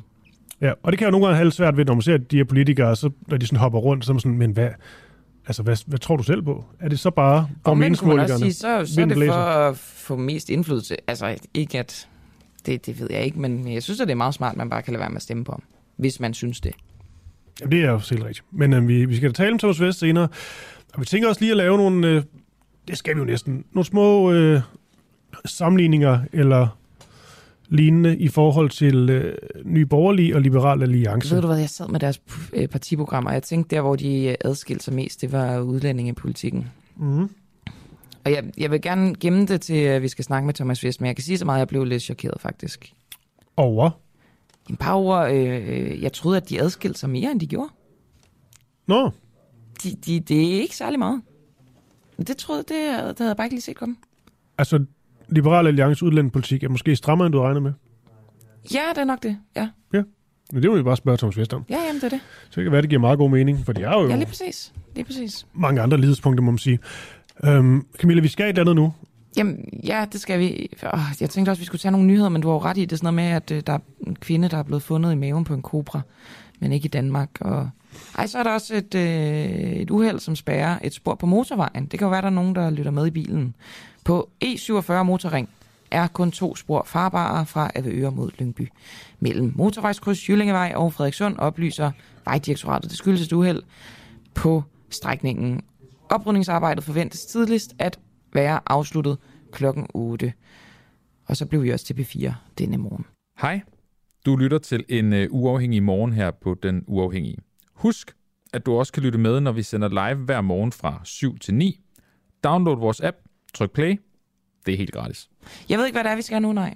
Nej, For det har vi ikke fået at vide med vilje. Det er til gengæld ikke så p Øhm, nej, vi har ligesom i vores manus, nu kan man bare spille med åbne kort her. Øhm, der står, vi skal ringe til øh, et nummer, og så tror jeg, vi skal følge nogle, nogle anbefalinger. Og der er ingen undskyldninger for ikke at gøre det. Nej. Så det er jo... Jeg håber at det er noget, der giver mening for, for lytterne især. Huske at sætte lyd på, men der er skam lyd på. Nu bliver der ringet, kan vi se for vores producer. Altså, jeg hader sådan noget. Jeg hader surprise. Godmorgen. Godmorgen. Er vi klar til noget træning? Hvad, hvad er det her? Jeg kan ikke lide det her, kan jeg allerede mærke. Hvem er det? Det er Gustav Salinas. Jeg har hørt, I skulle, I skulle i gang med at træne. I skal, I skal have noget love. Wow, Gustav. Det var da... Altså, alle ting, jeg troede, vi skulle ringe til en eller anden pressetjeneste eller et eller andet. Nej, Øhm, hold nu op. Vi behøver... I skal have lidt... I skal have lidt, lidt, lidt, lidt bekant i jeres liv, du ved. Vi bliver nødt til at være lidt, lidt, have det lidt sjovt en gang imellem. Ja. Det hele behøver ikke at være så seriøst, jo. Ja. Altså, jeg er, vi virkelig, skal have- jeg er virkelig dårlig til sådan noget her, Gustav. Men øhm, Ja, men der er også mange ting, jeg er dårlig til i mit liv, men vi skal have de bedste fire intense minutter i jeres liv, hvor I skal bevæge jeres krop, I skal få pulsen op, I skal mærke jeres røv. Det her, det bliver Ej, det kan jeg ikke. Nej, det kan jeg ikke. Nej, det kan jeg altså selvfølgelig. Men Hvis Camilla, der er jo også, Gustav, lige vi sige, jo. Gustav har jo, vi har jo også mange lyttere med, som du selvfølgelig også kan, kan henvende dig til. De står jo derude øh, i, øh, i hele landet. Hvad hed ham der, øh, hvad hed ham der tilbage i gamle dage, kaptajn et eller andet, som lavede morgengymnastik i radioen? Det er ja, det, det, men, men det, det bliver endnu bedre. Det bliver, det bliver så nemt, det bliver så godt. Vi får pulsen op, vi skal lave tre øvelser, og jeg er med jer hele vejen. Og det, og det lytterne også. De kan også være med. Okay. H- Hvad, skal, Mm. hvad, hvad er det, du vil have os til, Gustav? Prøv, I skal gøre tre ting. Det er meget simpelt. Øh. Vi kører høje knæløft, vi kører spurt, og så squatter vi. Squat, det er for vores gluteus maximus, så vi kan få den strammet godt op. Mm. De høje knæløft, det er lige for ligesom at få øh, blodet rundt, og spurt, det er for konditionen. Er I klar derude? Ja, ja, jeg ved ikke, men jeg kan se, at vores teknikere derude, de, øh, altså, de hopper lige nu allerede. De er så, Jamen, der vil jeg gerne sige, der må jeg bare sige, altså, Gustav, hvad vil du gøre, når jeg som klient siger til dig, øh, nej, det gider jeg faktisk fucking ikke. Jeg vil sige til dig, hvis du siger nej nu, så er det synd for dig, fordi du skal gøre noget godt for dig selv. Du fortjener det. Det føles godt at lade være, synes jeg. Det føles endnu bedre at gøre det. Mm. Hvem har ikke kunne lide at få pulsen op, når man har sex? Mm, der er ikke mig. noget, der er værre, at have sex. Der er meget på søstjernen, det må jeg bare sige. Hvad? Der er meget på Ja, søstjernen, jeg bare ikke- lig der. Nej, men jeg, jeg- der, jeg- der er jo helst heller ikke have pulsen op. Åh, oh, jeg, jeg, jeg, jeg, jeg kan mærke på dig, du lyver. Jeg kan mærke, at du ikke er tyven der. Jeg, jeg kan mærke på dig, at du vil gerne have pulsen op. Okay, og det skal vi have ja, nu, nu står vi op så. Så går vi op. Ja, ja. Og det er meget enkelt. Christoffer, du skal med så. Altså, det gider simpelthen ikke det der. Hvad, hvad er vi blevet til i øvrigt? Hvad, hvad er det her? Ved du, hvorfor du er med, Gustav? Hvad, hvad sagde folk til dig, da de jeg, ringede jeg til fik dig? at vide, at der var to værter, der havde behov for at få pulsen op. Og så var jeg bare slet, hvor det hvad, de fortjener det. Det vil jeg gerne. Det vil jeg gerne bruge min tid på. Okay, så kan vi Og i så gang, fik jeg at Gustav. vide, jeg fik at vide, at I hver eneste dag har store sager, og der er altid problemer, og der er altid det ene og det andet. Så skal vi også have det lidt sjovt en gang imellem, ikke? Mm. Du ved, det er simpelthen, man bliver også træt af hele tiden at tale om problemer, ikke? Jo, ja, ja. Ja. Okay, nu åbner jeg også Ja. lige, nu åbner lige for døren, to sekunder for døren, så vi lige kan se vores, øh, vores tekniker også. Han, skal, han bliver nødt til lige at... Ja. Han skal lige være med. Ja, alle skal være Han, med, han virker skræmmende, skræmmende dedikeret. Jamen, så kom her ind i studiet alle sammen. Alle skal med så. Så skal I herind. Ja, men, og, det, og det kunne også være fedt, hvis I sætter sådan lidt musik på ved siden af, hvis I har mulighed for det. Altså, Ja. det er altid Jo. godt, ikke? Jo, men det kan vi da godt gøre. Det, ja, I kan i med baggrund, I kan have lidt share. Noget share? Det er altid godt. Ja, share er altid ja, godt, ikke? Ja, ja, jo. Jo, men det kan vi da godt gøre. Okay, nu, er vi, nu går vi i gang, Gustav. Ja. Okay, er vi klar? Okay, vi starter først. Prøv her. Vi starter først med at lave squat 20, eller 20 sekunder. Så laver I bare alt, hvad I kan. Så bagefter så er det spurt, og så er det høje knæløft. Det er meget vigtigt her, at I ikke lyver for jer selv. Jeg er med jer, okay? Okay.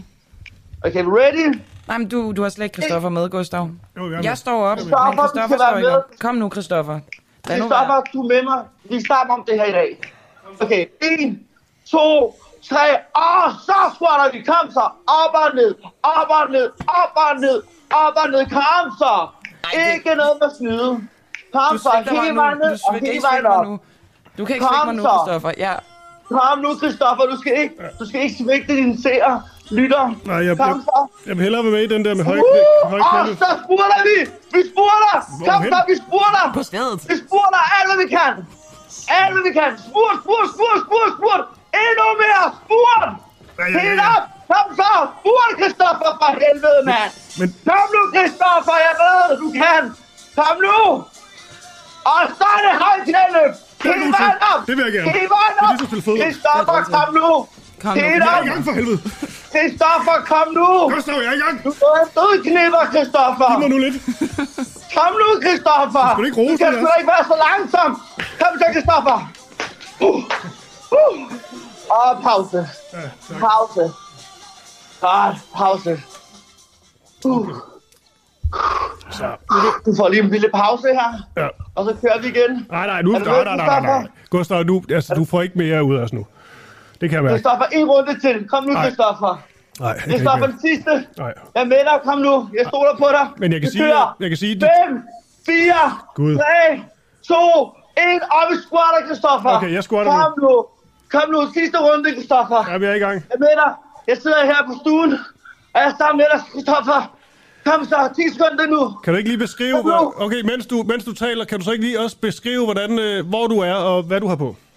Jeg er i Havneholm, og jeg har nogle små trusser på her. Yes. Og jeg er i gang med at træne sammen med jer. Ja. Og vi spurter!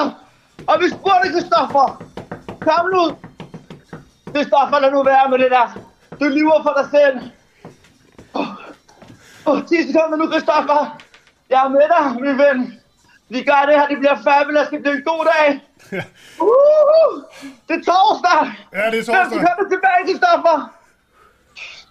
Uh, er du med mig, Christoffer? Jeg er med dig, men altså, jeg kan ikke, jeg, Gustav, jeg er træt nu.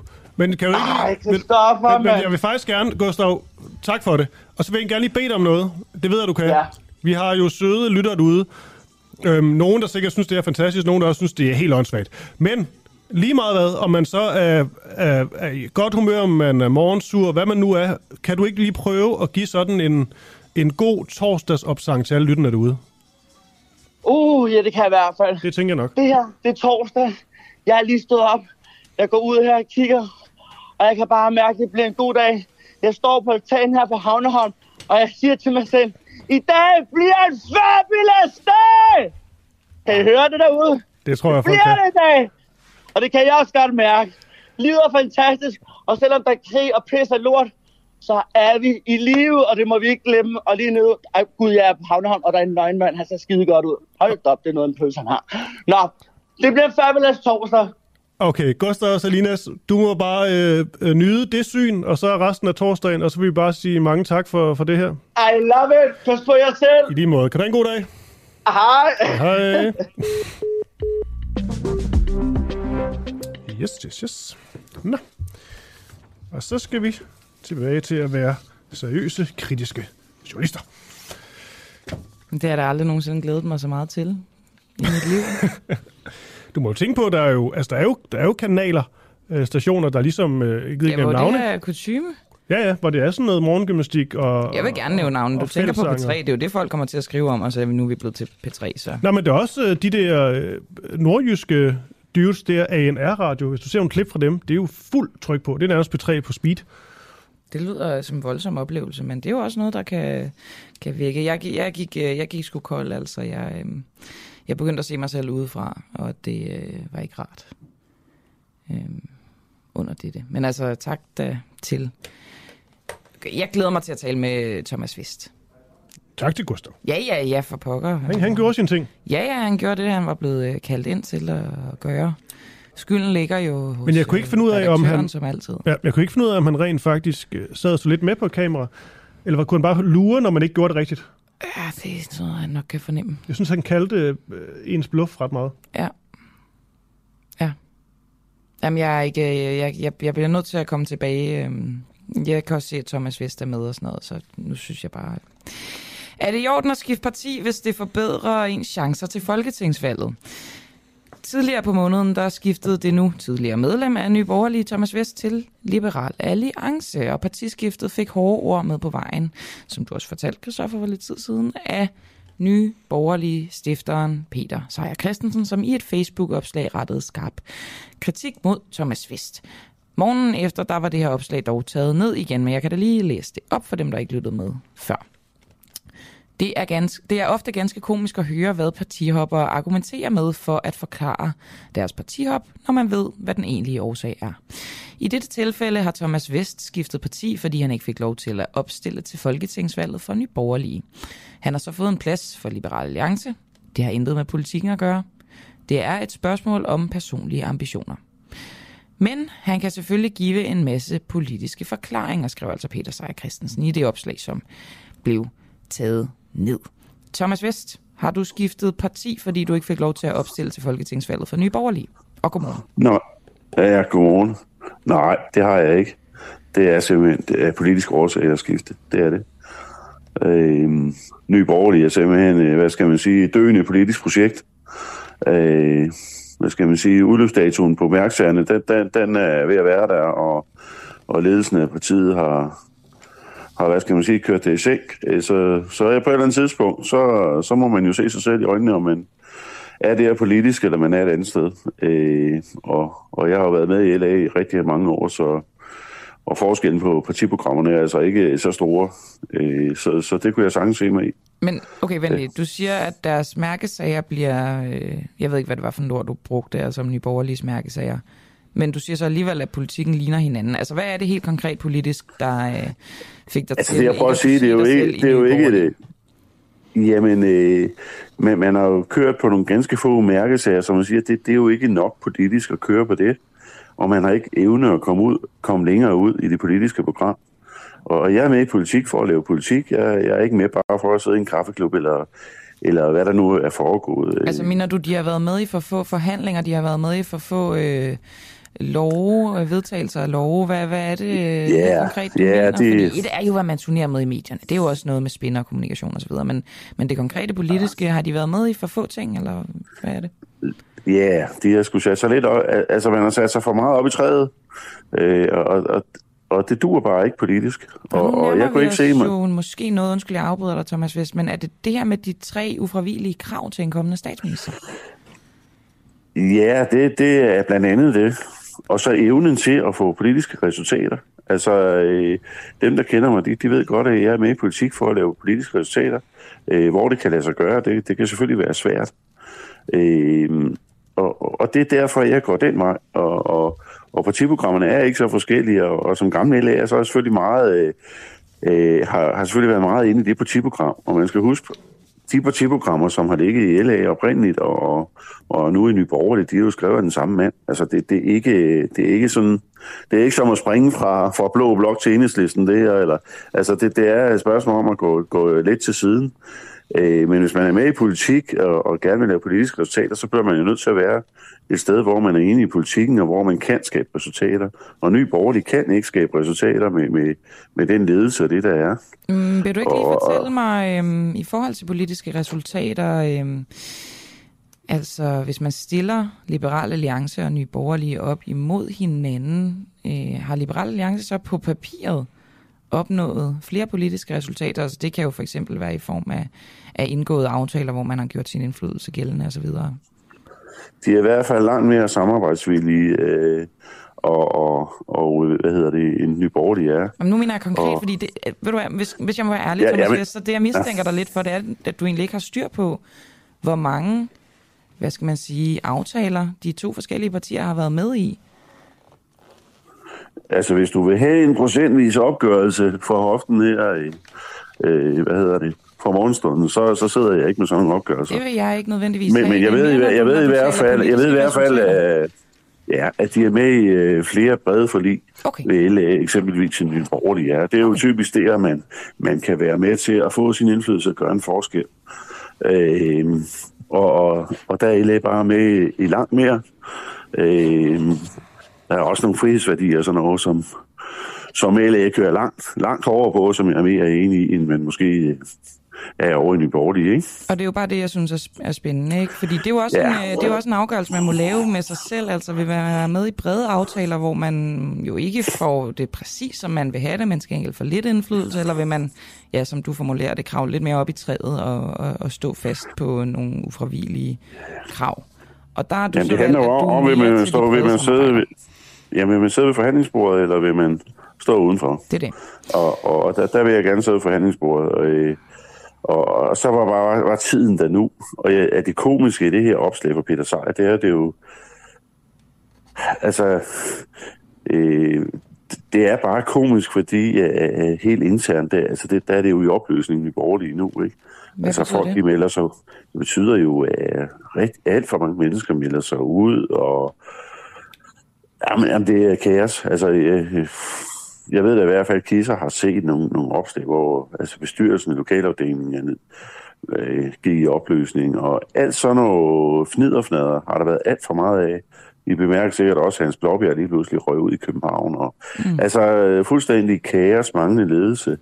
Og noget af det her, når, når Peter skriver det, Peter, som jeg øvrigt synes er en klog mand, øh, skriver sådan lidt, så bliver det bare komisk, fordi øh, en del af proceduren er jo, at man, man smider kandidater væk for selv at være sikker på at blive valgt ind. Altså det, det er sådan, hvad skal vi sige, det bliver sådan det komiske ale hele opslaget. Og så bliver det uværdigt, og, og I har jo selv hørt mig inde på podcasten med Scandinavian Stars nu. Jeg, jeg er ikke sådan en mand, der ikke hvad skal man sige, prøver at arbejde hårdt med tingene. Nej. Øh, og, og, så er der sådan, hvad skal man sige, hvis, hvis man nu går til tango, så skal der helst være to, ikke? Øh, for at det skal blive godt, ikke? Og, og så kan man sige, jamen så, så, så må man skulle leve lidt op til sine egne værdier omkring de her ting. Thomas, øhm, du har jo trods alt altså været i Nye Borgerlige i, øh, i nogle år, ikke? Øhm, og sådan kunne identificere dig på daværende tidspunkt, i hvert fald med det politiske øh, program og, og de politiske værdier. Hvor har det gjort mest ondt, det her partihop? Altså, hvor har du været mest i tvivl? Både i forhold til at give slip på noget af Nye politik, men også at skulle omfavne Liberal Alliances politik.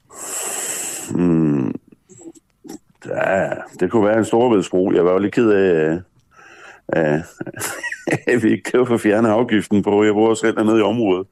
Øh, og, men sådan er det jo i, i, med politik. Man kan aldrig være 100% enig i øh, samtlige detaljer af et partiprogram, men, øh, men, men det er nok den der bro, der gør mest ondt, jeg tænker jeg. Men det, det må man jo så arbejde med, med, med det, man kan.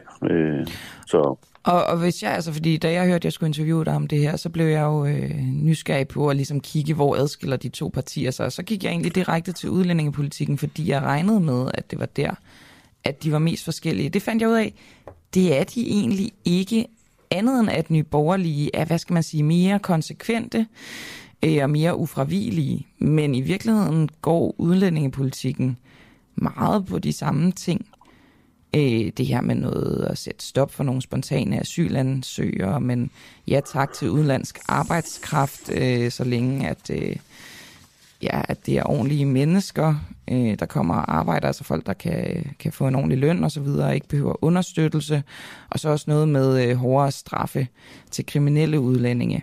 Er du enig i, at det egentlig i virkeligheden ligner Jamen, hinanden, ja, lige- bare lige- lidt mere bøjeligt hos Liberal Alliance? Jamen, jeg siger tusind tak for fantastisk journalistik, for det er jo præcis sådan, det er. Altså, der, der er så lidt forskel, som du beskriver det der.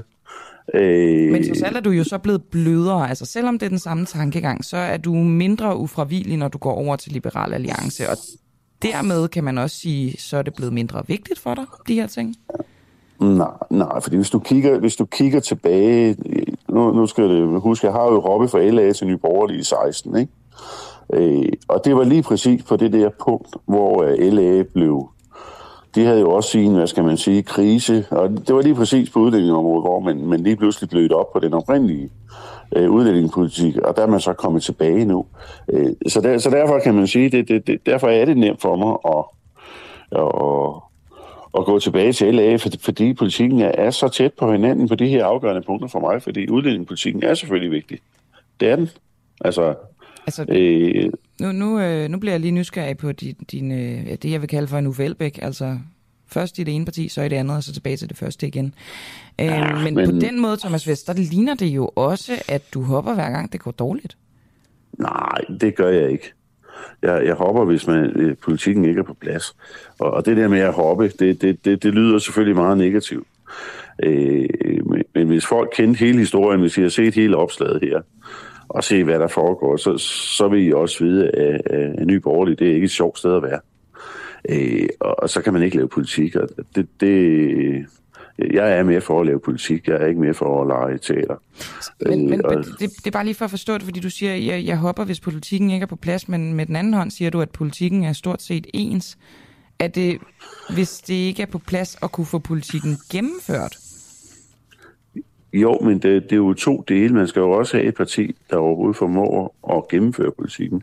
Ellers så er det jo lige meget, så bliver det bare teater. Og, og, og det er det, jeg kan se, de ting kan LA nu på, på fuld styrke.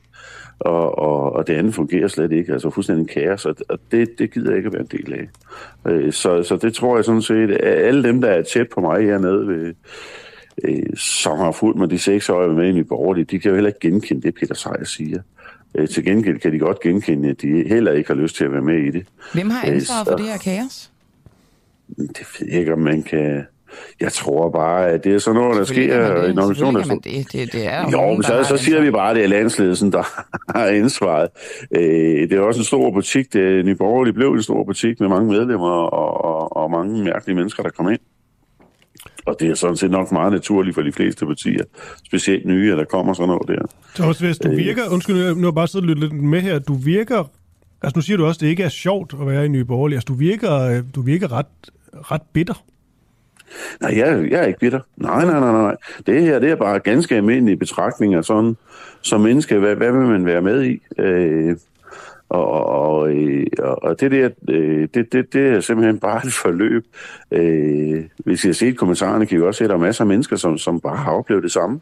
Der, der er ikke noget spektakulært i det her. Det eneste grund til det, vi snakker om det, det er, fordi øh, Peter Sejer helt usædvanligt laver sådan et komisk opslag her, øh, som han tager ned. Altså, Men Thomas, Eller- som, som vælger vil man jo gerne have, at man ligesom kan hvad skal man sige, regne med at ens politikere kæmper for de sager, som de tror på, og kæmper for det parti, som de nu engang øh, har, har valgt. Hvorfor rider du ikke stormen af, så at sige? Altså sådan er det jo også i politik. Så går det virkelig godt for konservative, så går det knap så godt for konservative. Men det der med at være der i op- og nedtur, hvorfor vil du ikke det? Også for dit eget brands skyld, din troværdigheds skyld. Jeg har kæmpet med arme og ben, og det gør jeg i alle politiske sager. Om det er Skandinaviens Star eller andre ting, så, så den, der kender mig, de ved godt, at jeg kæmper hårdt for de her ting, for at få det til at spille. Og, og uanset hvem I møder sådan, øh, måske ikke lige Peter Sejer lige nu, men, men, men så, så har jeg ikke problemer med min troværdighed og, og min arbejdsindsats eller, øh, eller fighter så det, det, det, det har jeg det egentlig helt fint med. Jeg synes, det er ærligt nok, og, ja, men at man skifter, hvis man kan se, at tingene slet ikke, øh, ikke kører politisk. Ja. Det, det er det. Og så hvis vi skal også øh, til at slippe dig nu, men bare lige en sidste ting. jeg prøver ja. lige at forstå den nye borgerlige øh, situationen ifølge dig. Øh, altså er det fordi, der er kommet, synes du, for mange ind, som ikke er du ved, dygtige nok, eller ikke kan arbejde sammen? Altså hvor er det ligesom det, det store problem ligger for dig? Jamen, der, Jamen, der, der kan være, det kan man snakke meget længe om, og det kunne sikkert være interessant. Altså, jeg, jeg bliver bare nødt til, at vi skal runde her, at sige, at jeg har kommet til mit gamle politi, og helt fantastisk modtagelse, og jeg vil gerne arbejde med politik og, og lave resultater. Det, det, det, det er der, jeg er. Øh, og alle de andre mellemregninger internt i parti, det, det kunne sikkert være sjovt at høre om, men jeg har egentlig ikke lyst til at hænge det værste ud, fordi det, det, ja, så kunne man snakke om det i 100 år. Det er der ikke noget politik i. Det, Ja, det er du jeg ved godt, det var sådan lidt, lidt afvisende, men, men, men, men det bliver bare... Øh, det, det, det, i, hvis I googler igennem det, så kan I jo se, hvordan det kører rundt omkring. Ja, ja. Men det er jo bare, når, ja. når, når en siger, at øh, det ikke er sjovt at være øh, i et øh, parti, så er der ofte en del, der stikker under. Men lad nu det ligge, Thomas Vest. Du er altså er politimand gennem øh, 30 år, og nu opstillet til Folketinget for Liberal Alliance. Vi vil bare sige tak, fordi du var med her til morgen. Og selv tak. Da. God dag. Og god dag. Nej, tak. Ja, ja, ja. Nu skal vi tale med øh, Hans Engel. Ja, og det er jo, øh, jeg ved ikke, vi skal tale med Hans Engel om, men det gør du, Camilla. Det gør jeg, fordi det er mig, der har øh, insisteret på at lave det interview. Og det, altså det kan godt være, det, det synes jeg faktisk, vi lige skal evaluere på bagefter, om det bliver for kedeligt, fordi det bliver en lille smule historisk. Men det er fordi, at øh, Lars Lykke, vi har fået lov at få indblik i Lars Lykkes hedeste drømme. Simpelthen en regering med Moderaterne, og så Socialdemokratiet på den ene side, Venstre på den anden side. Sådan gad han godt se dansk politik. Det er jo som sådan ikke noget nyt. Det drømte han jo om allerede tilbage i 2019, og nu er det altså i hvert fald tættere på at være en realitet end nogensinde før. Er hans hedeste drøm så også med ham som statsminister? Så øh, langt øh, har vi ikke fået lov til at øh, komme med. Jeg ved ikke, om han er kommet helt ned i remzonen endnu. Nej. I hvert fald, det skal vi tale. Det, det er et godt spørgsmål til Hans Engel, så hold lige på det. Øhm, fordi det skal vi selvfølgelig spørge om. Men det jeg er nysgerrig på, det er, hvis det her bliver en realitet, hvordan vil det så kunne påvirke Blå Blok? Og der tænker jeg, at det faktisk giver mening at åbne historiebøgerne. Og i det her tilfælde i form af Hans Engel. Godmorgen til dig. Godmorgen. Hans, øhm, du blev jo pressechef i Konservativ i 1978, hvis jeg husker rigtigt. Og det er også på et tidspunkt, hvor der er et form for opbrud i Blå Blok, og dødstødet ligesom kommer dengang formanden for Venstre, som hed Henning Kristoffersen på det tidspunkt, går i regering med Anker Jørgensen. Husker jeg rigtigt? Ja, du husker fuldstændig rigtigt. Jeg, øh, jeg var faktisk startet som, øh, som chef for den konservative presseafdeling i, i juni 78, og øh, det var så jo relativt kort tid efter, nemlig den øh, 28. august 1978, at øh, Anker Jørgensen og øh, Venstres formand dengang, Henning Kristoffersen, dannede SV-regeringen.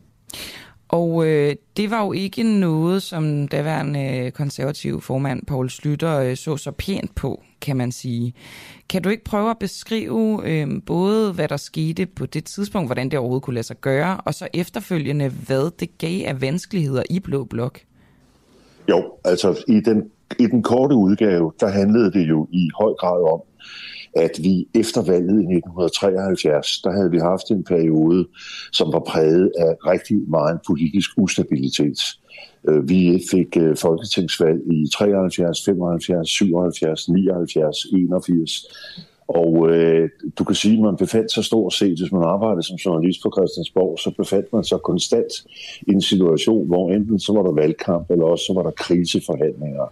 Øh, og det handlede jo først og fremmest om den økonomiske krise, at den offentlige økonomi havde det rigtig, rigtig, rigtig dårligt. Vi havde et meget stort øh, underskud på vores øh, betalingsbalance, og at i det hele taget så var landet ude i dyb øh, økonomisk øh, uføre. Og Anker Jørgensen havde forsøgt i en øh, række forskellige samarbejder med skiftende partier, og, og det havde ikke ført til noget. Og til sidst bliver de to partier, Socialdemokratiet og Venstre, så enige om, at øh, der må dannes en fælles regering af dem til at håndtere den økonomiske krise. Vi skal lige sige, at de to partier havde på det tidspunkt, som jeg husker det, så havde de knap 90 mandater til sammen. Så var der også nogle nordatlantiske mandater. Så altså, det var i realiteten, kan vi sige, var det en flertalsregering. Og de går så i gang, og, og regeringen laver et, øh, et program, og det er meget, meget, meget svært. Det viser sig at blive meget, meget svært at få enighed imellem partierne.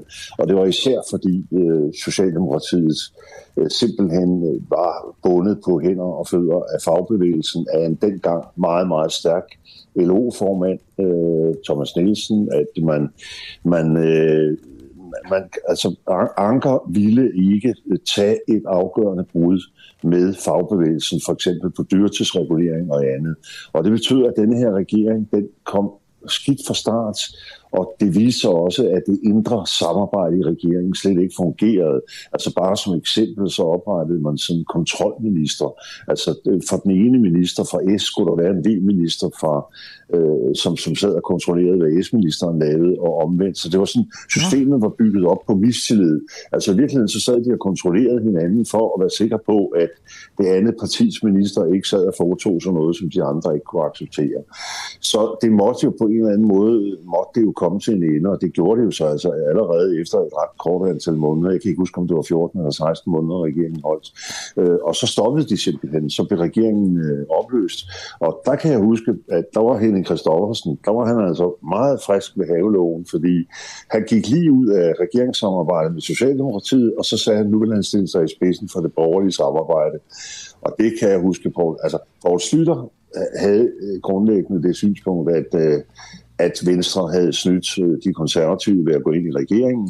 Øh, de havde ikke holdt det, de konservative orienterede, og som Slytter han sagde på et tidspunkt, der havde de aftalt, det var inden regeringen var dannet, der havde V og K aftalt, at de skulle fortælle, hvad, hvad der skete undervejs i forhandlingsforløbet. Og øh, Henrik Kristoffersen, han skulle så til nogle møder med Anker Jørgensen, og som slutter, han øh, sagde, ja, næste gang jeg så Henning, der var han blevet udenrigsminister i Ankers regering. Hmm. Så, så han synes jo, Slytter og de konservative, at det var lige lovligt fragt af Venstre bare lige øh, at, at, at være i seng med Socialdemokraterne, og så hoppe ud af sengen, og så sige, nu stiller vi os i spidsen for det borgerlige samarbejde. Og, så det havde det svært i en periode. Ja, øh, nu har de jo så fået det nemt igen. Altså, det er jo næsten svært at se for sig, at øh, det der er et scenarie, når man nu ser dem sådan arm i arm, øh, ude at markere, hvor, blå en, øh, hvor stærk en blå familie de er. Hvor mange år gik der, før at, øh, hvad skal man sige, tilliden blev genoprettet i Blå Blok? Der gik jo faktisk ikke ret lang tid, fordi øh, der sker det, at tilliden er på gulvet, og, øh, og jeg, jeg kan huske, at jeg som pressechef, der sad jeg og skrev et hav af indlæg, som var som så blev sendt afsted til medierne, men i Slytters navn og i andre politikers navn, med, mod Uffe Hellemann Jensen, fordi Uffe, han var, han var, Venstres, han var Venstres politiske ordfører, ikke? Så, øh, så, så jeg, jeg har brugt en del af mit øh, liv på at skrive indlæg imod ham. Men det korte og lange er, så sker der jo det, at Anker Jørgensen, han kaster jo håndklædet i ringen allerede i 82. Allerede i sensommeren 82 øh, har, er Anker kommet til enden. Og der er han jo så klar til at lade de borgerlige partier øh, tage over. Og øh, der viser det sig jo så i de forhandlinger, der er, at Henrik Kristoffersen har støtte fra Centrumdemokraterne, der var der dengang, og fra det, der dengang hed Kristeligt øh, Folkeparti, og så selvfølgelig Venstre. Øh, og det er jo helt fint. Han har den helt den blå lejr bag sig, men Slytter har noget, der er endnu bedre, fordi han kan nemlig stille med støtte fra det radikale venstre, øh, Niels Helge Petersen og fra øh, Fremskridspartiet Simon Klistrup. Så dermed er Slytter i virkeligheden den, der sidder med flest mandater på, på hænderne, og det fører sig til, at han bliver statsminister i firkløverregeringen den 10. september 1982. Og det samarbejde kommer til at fungere godt. Så du kan sige, det, det udløste ikke nogen langvarig krise, men det blev jo aldrig glemt, at, at Venstre øh, var gået i regeringssamarbejde med Socialdemokraterne. Altså det, det lå ligesom inde under huden, men, men så nu var der jo 10 år med Slytter, og da de 10 år var gået, der var Henrik Kristoffersen jo ude af dansk politik, og meget var vedskiftet ud. Så tingene i politik, selvfølgelig husker man, at tingene hænger i gardinerne, men, øh, men øh, fordi der kom en borgerlig regering, så kom man alligevel i gang med at samarbejde. Og nu er det jo op til dig selv, Hans Engel, hvor meget du vil drage på de erfaringer fra dengang, når jeg nu vil bede dig om at kigge på... Det er jo så ikke helt samme konstellation, fordi der i den, øh, det, det tænkte eksempel vil være en Lars Lykke i midten. Men hvad, øh, hvis vi bare skal starte der, hvordan vurderer du chancen for en SVM-regering, eller hvordan man nu sætter bukserne, øh, bogstaverne sammen? Ja, altså for det første, så vil jeg sige, så vil, altså de vil få et meget, meget svært liv. Et meget svært liv. Fordi øh, det tegner jo ikke til at blive en øh, flertalsmodel. Og det vil sige, når først de partier er nået frem til intern enighed. Når først de har kunne finde ud af, hvad de gerne vil spille ud med, så skal de altså i gang med at forhandle med andre partier også. Og det i sig selv øh, gør jo øh, regeringen noget øh, sværere.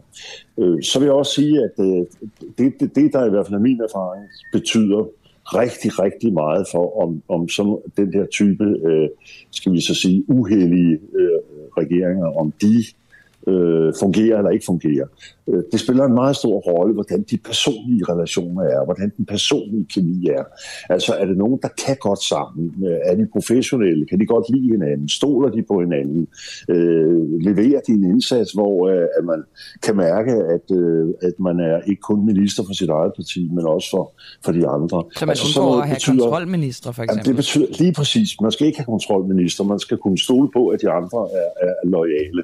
Altså Slytter, han sagde altid der i firekløverregeringen, der sagde han, der var jo selv forsvarsminister og justitsminister, øh, der sagde Schlüter altid til os minister, at jeg kan lige så godt sige til jer, hvis I konservative bliver uvenner med nogle af de andre minister, så holder jeg altid med de andre. Altså fra starten, der lagde han ligesom, at, øh, at, øh, han, ville ikke, han var ikke konservativ minister, han var minister for hele holdet. Og det betyder rigtig meget. Altså kan de sammen. Øh, det betyder altså også noget af det med mandaterne, og så betyder det selvfølgelig også noget, om de har et fælles politisk projekt.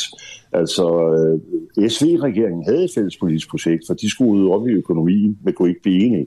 Det, det kunne jo også være det her, den her regeringspolitiske projekt. På en eller anden måde ja, gentager historien sig jo også på den måde, at ja, der er krise og krise nu.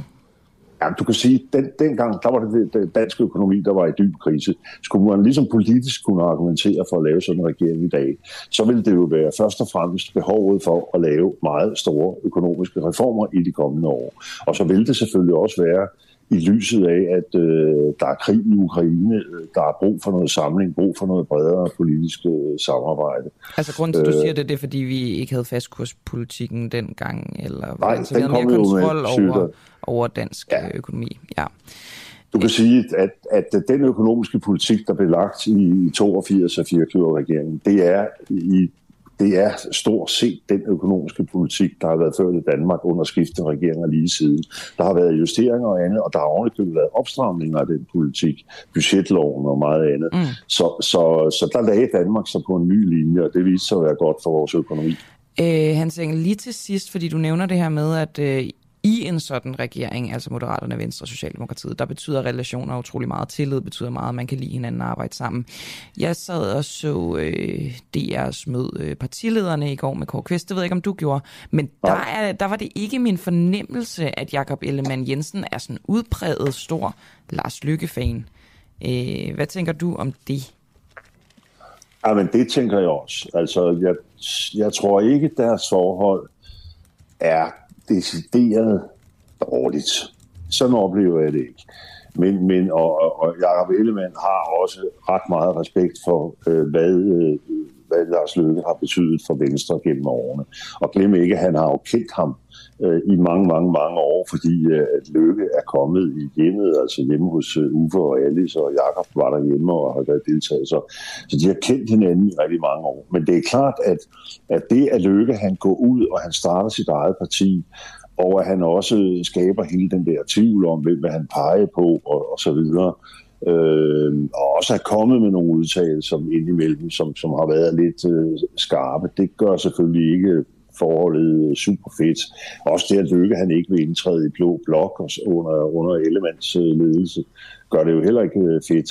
Men altså, jeg må sige, generelt har jeg ikke indtryk af, at de har et, sådan et fuldstændig ubærligt dårligt forhold til hinanden. Sådan, sådan, sådan, sådan ser jeg det ikke. Men altså, så kan vi jo også tænke på de udtalelser, Jacob Ellemann har haft angående Mette Frederiksen og hendes magtfuldkommenhed. Det er måske også et lidt svært match at se for sig. Ja, lige præcis, og det er jo det samme, der gælder, at øh, altså, i sin tid, der, da, da Firkløver-regeringen blev lavet, altså, der, der havde vi jo ESV-regeringen, og det var jo frygtelige angreb, der var kommet hen over midten, og pludselig så sad alle omkring bordet, og så smilede ud og sådan noget. Altså, du vil ikke, du vil ikke tro det, at hvad politikere kan stå og sige, og så bagefter, så, så kan man slet ikke forstå, at de er ude kan tale sammen, og så har de faktisk et aldeles udmærket forhold.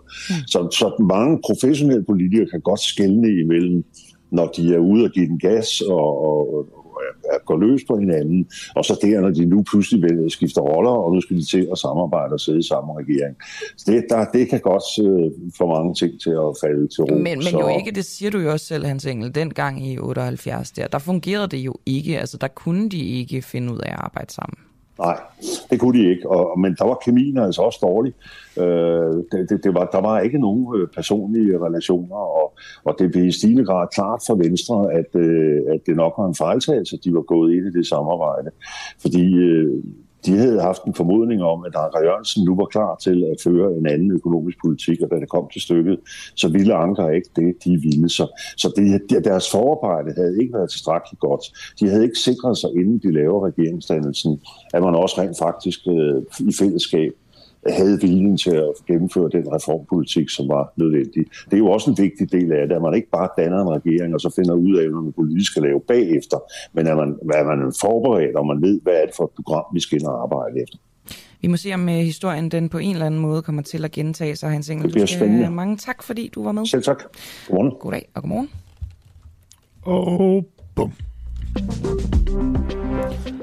Klokken er blevet 8.39, Kristoffer. Faldt du i søvn?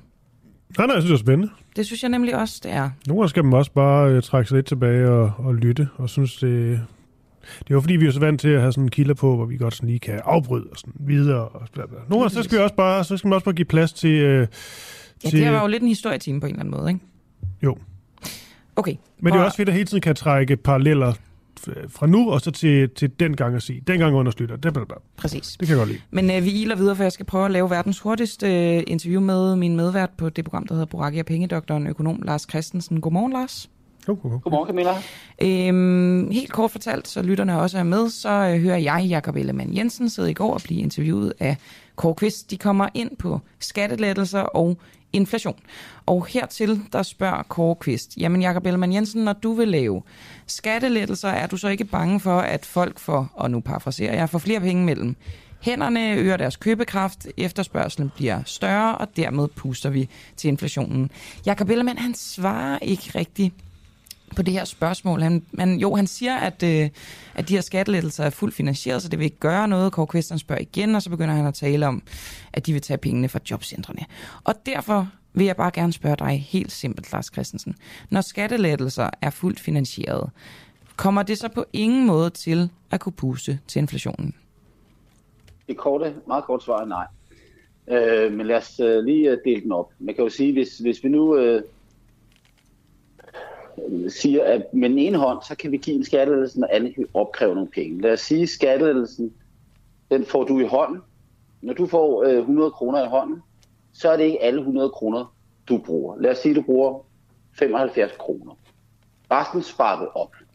Ja. Modsat så tages de penge fra den offentlige kasse, hvor pengene for eksempel bliver brugt til en bro. Når de 100 kroner bliver taget fra den offentlige kasse, så bruges der ikke 100 kroner. Så normalt så siger man sådan i sådan en meget, meget simpel tekstbog, at det faktisk reducerer den samlede efterspørgsel, hvis man giver en skattelettelse og fuldt finansierer det. Fordi at man der altså, de facto kommer færre det- penge i omløb, fordi vi vil, når vi får dem i hænderne, Fordi- spare mere op. Præcis, og at den, at den offentlige øh, brugte krone, der bliver det hele brugt, så Præcis. Okay. Det er en meget, meget forsimplet ting, der sker alt muligt andet. Jo, jo. andet element, som Jacob Ellemann kunne have fremført, det er, hvis, og det er vel formålet med de skattelettelser, at det hjælper strukturerne i økonomien. Altså for eksempel, at det øger arbejdsudbuddet. Øh, så vil det i sig selv også bidrage til at reducere inflationen på lang sigt. Nu taler vi jo ikke om, at Venstre har foreslået meget store skattelettelser og meget omfangsrige strukturreformer. Så mit gæt var, at det, de har foreslået, har en minimal effekt på inflationen, men at det snarere reducerer inflationen, end øger inflationen. Men prøv lige helt ganske kort til sidst at forklare, Lars, øh, hvis det altså øger arbejdsstyrken, så ja. vil, hvis, folk, hvis flere folk kommer i arbejde, ikke at det, nærmest, det kan nærmest ikke lade sig gøre nu, når der er så mange i arbejde, som der er, men hvis det er, så vil det vel igen også øh, hvad skal man sige, øge efterspørgselen, fordi flere bliver købe, købekraftige. Ja, men det øger også produktionen, så det øger også udbuddet af produktion i økonomien. Så det vil være en til en effekt, eller Og sådan er det vel ikke, fordi det er jo ikke sikkert, at, altså, at øh, det vi efterspørger er det, vi producerer i Danmark. Nej, så, er det, så påvirker det vores betalingsplansoverskud. Så, så, så er det noget af det bliver importeret, og noget af det bliver eksporteret. Så skal vi, så skal vi, øh, så har, kan vi eksportere mere, fordi vi bliver mere konkurrencedygtige, og øh, modsat så vil vi importere mere. Ikke? Så du kan sige, men, men, men, men netto så er effekten af at øge arbejdsudbuddet for eksempel, eller forbedre økonomien på andre måder. Det kunne også øge, øge øh, produktiviteten i økonomien for eksempel. Hvis vi bliver mere produktive, så, øh, så, så reducerer det inflationspressen. Jeg vil sige igen, at det er jo alt sammen marginalt det her. Vi taler ikke meget, meget store strukturreformer, som Venstre lægger op til. Men, men, men, øh, men, men Jacob Ellemann kan roligt sige, at det her ikke bidrager til at øge inflationspresset. Øh, på marginalen vil jeg sige, at det reducerer inflationspresset. Men det er igen marginalt. Okay, jamen prøv at, det var alt, hvad jeg ville vide, så, øh, så holdt vi os lige så korte, som jeg havde øh, forespurgt, Lars Christensen. Det var Det er første gang, det flot af både dig og mig. Ja, det er det nemlig. Ja. Så, øh, så det vil jeg takke for. Tak fordi, at øh, vi måtte ringe til dig, og øh, vi taler jo ved senere, når vi skal optage Borakke af Pengedoktoren, som vi laver sammen. Jeg det glæder glæder mig mig. til. Ha' det godt. Hej. Hej.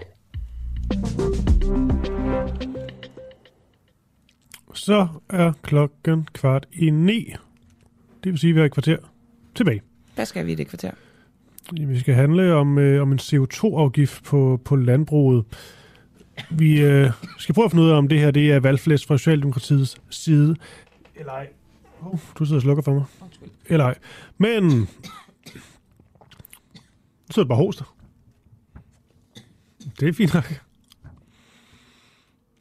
Du har lige talt i, øh, i- i 20 minutter i streg, Gylla. Og så kommer jeg på, og så sidder du og hoster mod. Det er benhårdt, det her. Men Camille, det vil sige med det, ikke? det var, at vi har Marianne Lynghøj med. Hun er folketingskandidat på Venstre, og også chefkonsulent i Landbrug og Fødevare. Og øh, det er jo lige til højre ben, at hun vil kalde det her for, for valgflæsk. Men spørgsmålet så, hvad hun har det i. Fordi det der er, det er, at Socialdemokratiet, de har som en del af deres øh, valgkamp i den her måned foreslået sådan en CO2-afgift på landbruget. Klimaminister Dan Jørgensen, han har så tidligere på måneden meldt ud, det gjorde han i Altinget, at han vil have Venstre til at melde klart ud, om partiet ønsker landbruget også skal have sådan en CO2-afgift. Og det var måske et meget godt sted at starte, Marianne, og godmorgen til dig. Godmorgen. Altså, øh, han vil jo gerne have, at Venstre, som du repræsenterer her, folketingskandidat for netop Venstre, øh, melder klart ud om, I også ønsker sådan en CO2-afgift på, øh, på landbruget. Så lad os lige starte der. Er det noget, I ønsker i Venstre? Jamen i Venstre har vi øh, sagt det sådan set meget klart det sidste år, også efter vi vedtog landbrugsaftalen, at, øh, at vi ser øh, en CO2-afgift også på landbruget. Ja. Så er I jo bare enige. Ja. Det var da dejligt. Ja, det er det.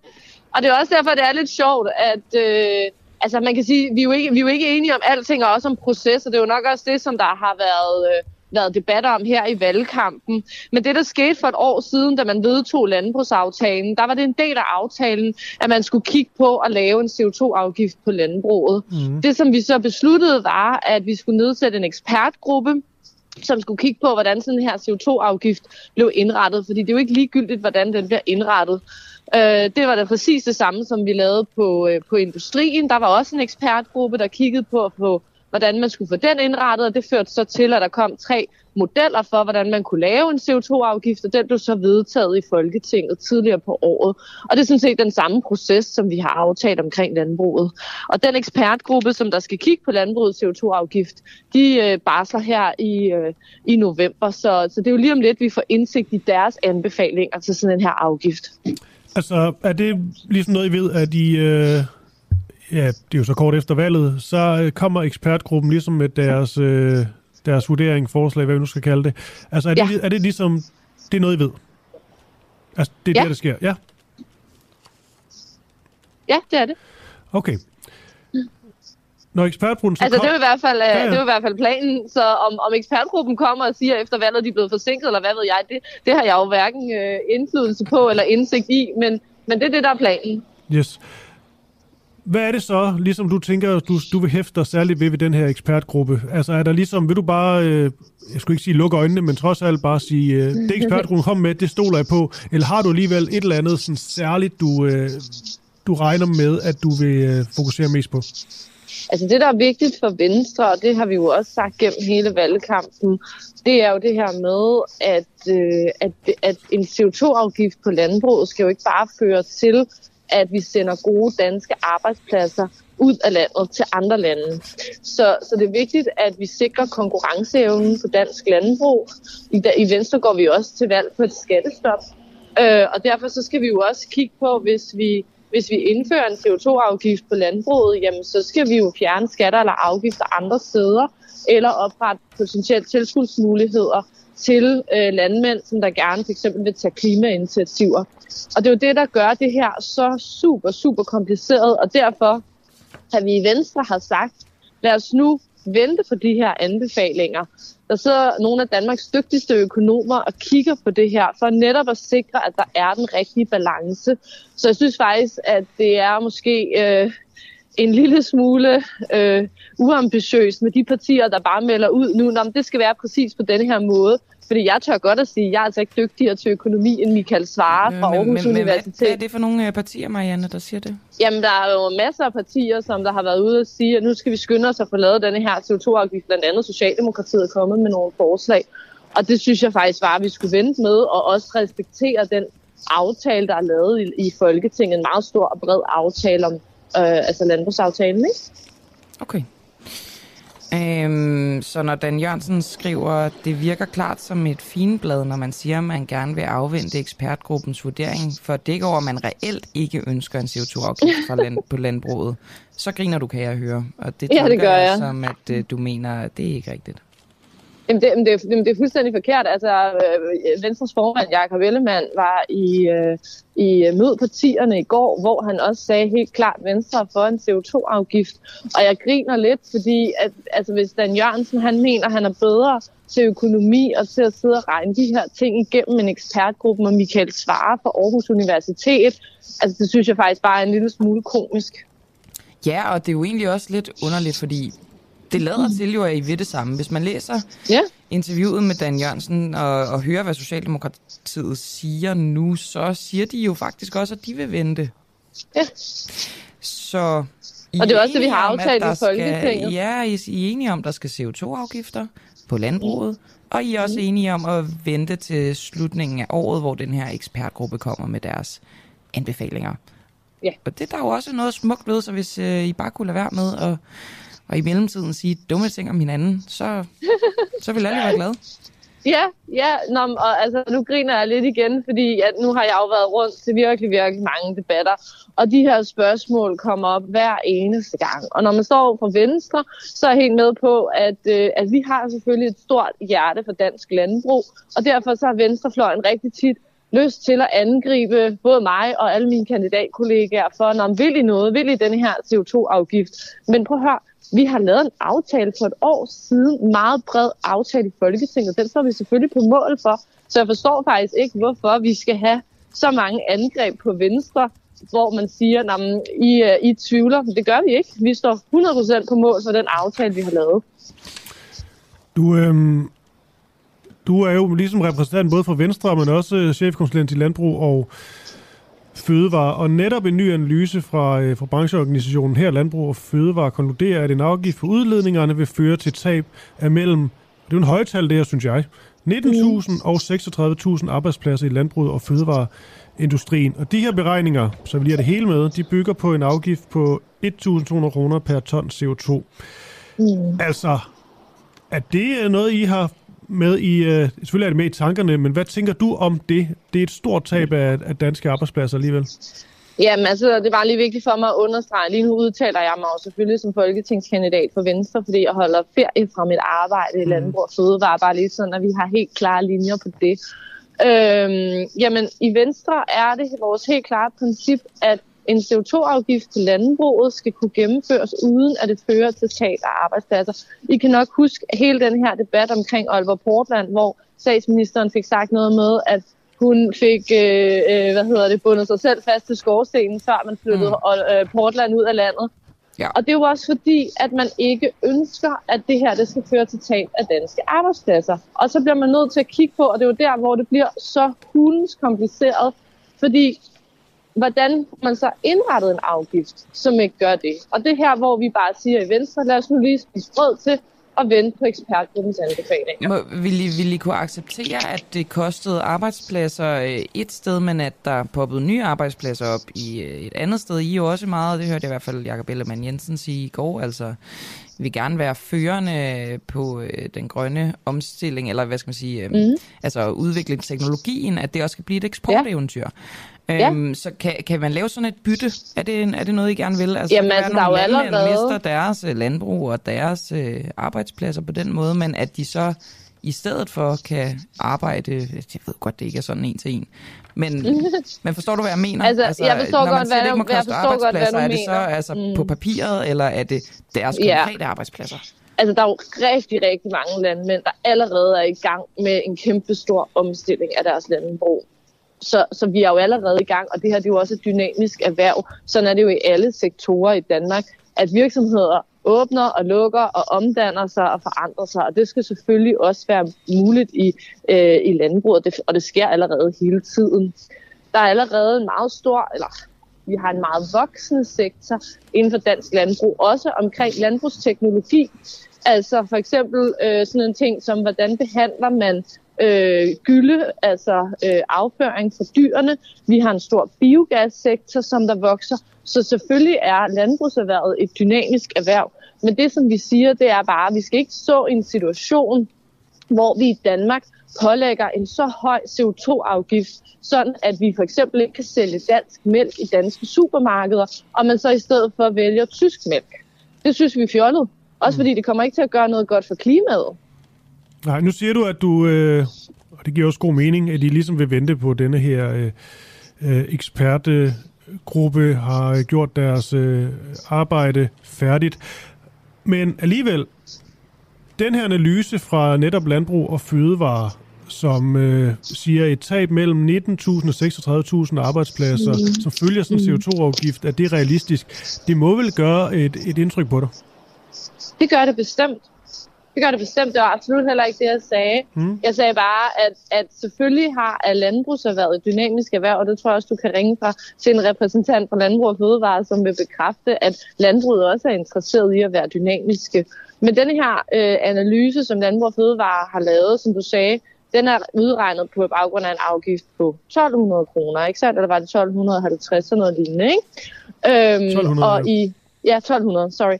Øhm, og i ekspertgruppen for industrien, der var jo også forskellige satser på, hvor høj en CO2-afgift skal være, i forhold til, hvordan, hvor meget erhvervet kunne håndtere, uden at det førte for, til for stort et tab af arbejdspladser Er der og ikke, øh, konkurrenceevne. Marianne, lige til sidst, er der ikke noget skørt ved, at øh, landbruget med den ene hånd får, øh, får landbrugsstøtte, og med den anden hånd skal, øh, skal betale CO2-afgifter? Vi har jo virkelig meget erhvervsstøtte i Danmark. Det er jo ikke kun landbruget, der får støtte. Vi har, ikke, altså, vi har jo stort set erhvervsstøtte lidt, inden for altså, alle. det- det- det- ja, ja, ja, ja, sige, ja. Men, men landbrugsstøtten er jo lavet af en helt anden årsag. Mm. Landbrugsstøtten er lavet af den årsag, at vi i Europa efter 2. verdenskrig ønskede at være, øh, være øh, selvforsynende med fødevarer.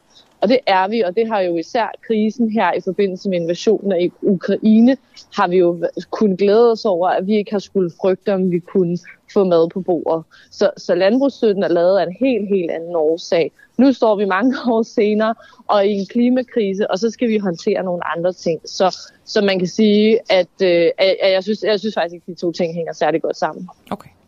Jamen, øhm, det tror jeg bare, at det, hvis øh, du ikke har mere til Marianne Kristoffer, så øh, Nej, kan vi jo kan- bare sige farvel. Jeg vil lige selvfølgelig nævne, at du er folketingskandidat for øh, Venstre. Fortsat god valgkamp til dig.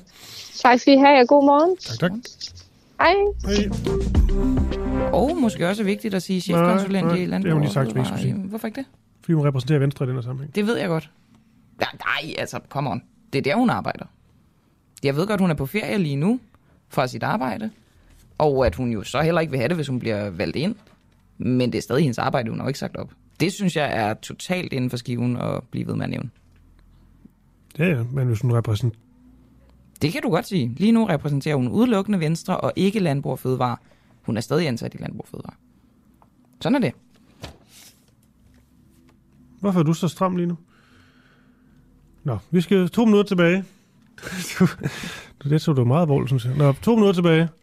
Og har du et eller andet? Jeg synes, vi fik et eller andet besked til ind. Det er, fordi vi kan fortælle om, hvad der skal ske i morgen. Der øh, bliver de her to stole beværtet af Klar Vind og Christian Henriksen, henholdsvis politisk redaktør og reporter her på kanalen. Og de skal interviewe Marianne Karlberg, som er kulturordfører og folketingskandidat for Frie Grønne. Og de skal tale om, at Frie Grønne gerne vil have, at Danmark skal bruge 2% af BNP. Det er jo egentlig det samme, som NATO have, vi skal bruge på forsvar. Nå, 2% af BNP på kultur. Og øhm, ja, Frie Grønne mener så, at kulturpolitik skal skrives ind i finansloven med et ønske om, at området skal udgøre 2% af BNP. Det er jo ret meget. Eller også er det ikke ret meget. Det ved jeg ikke. Jeg tror, det er ret meget.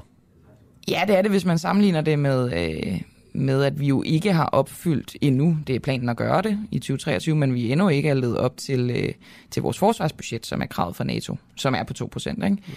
Det er jo meget spændende. Og på den måde, så øh, er vi jo kommet forsvindende tæt på klokken 9. Og skal vi bare sige uh, tak til, der er to ude i regien, uh, Oliver Nubbenau og Christoffer Poulsen. Og gør vi sådan der. Ja, den her udsendelse øh, var sat sammen med Peter Svarts Nielsen, som også er manden bag, øh, at vi blev tvunget til at lave høje knæløft fra morgenstunden sammen med Gustav Salinas. Det bliver svært at tilgive, og jeg kan også godt sige, at i morgen, der kommer det samme ikke til at ske. Så slipper I i hvert fald for det derude. Du hedder Christoffer Lind. Og Camille Borgi, Og fortsat god torsdag.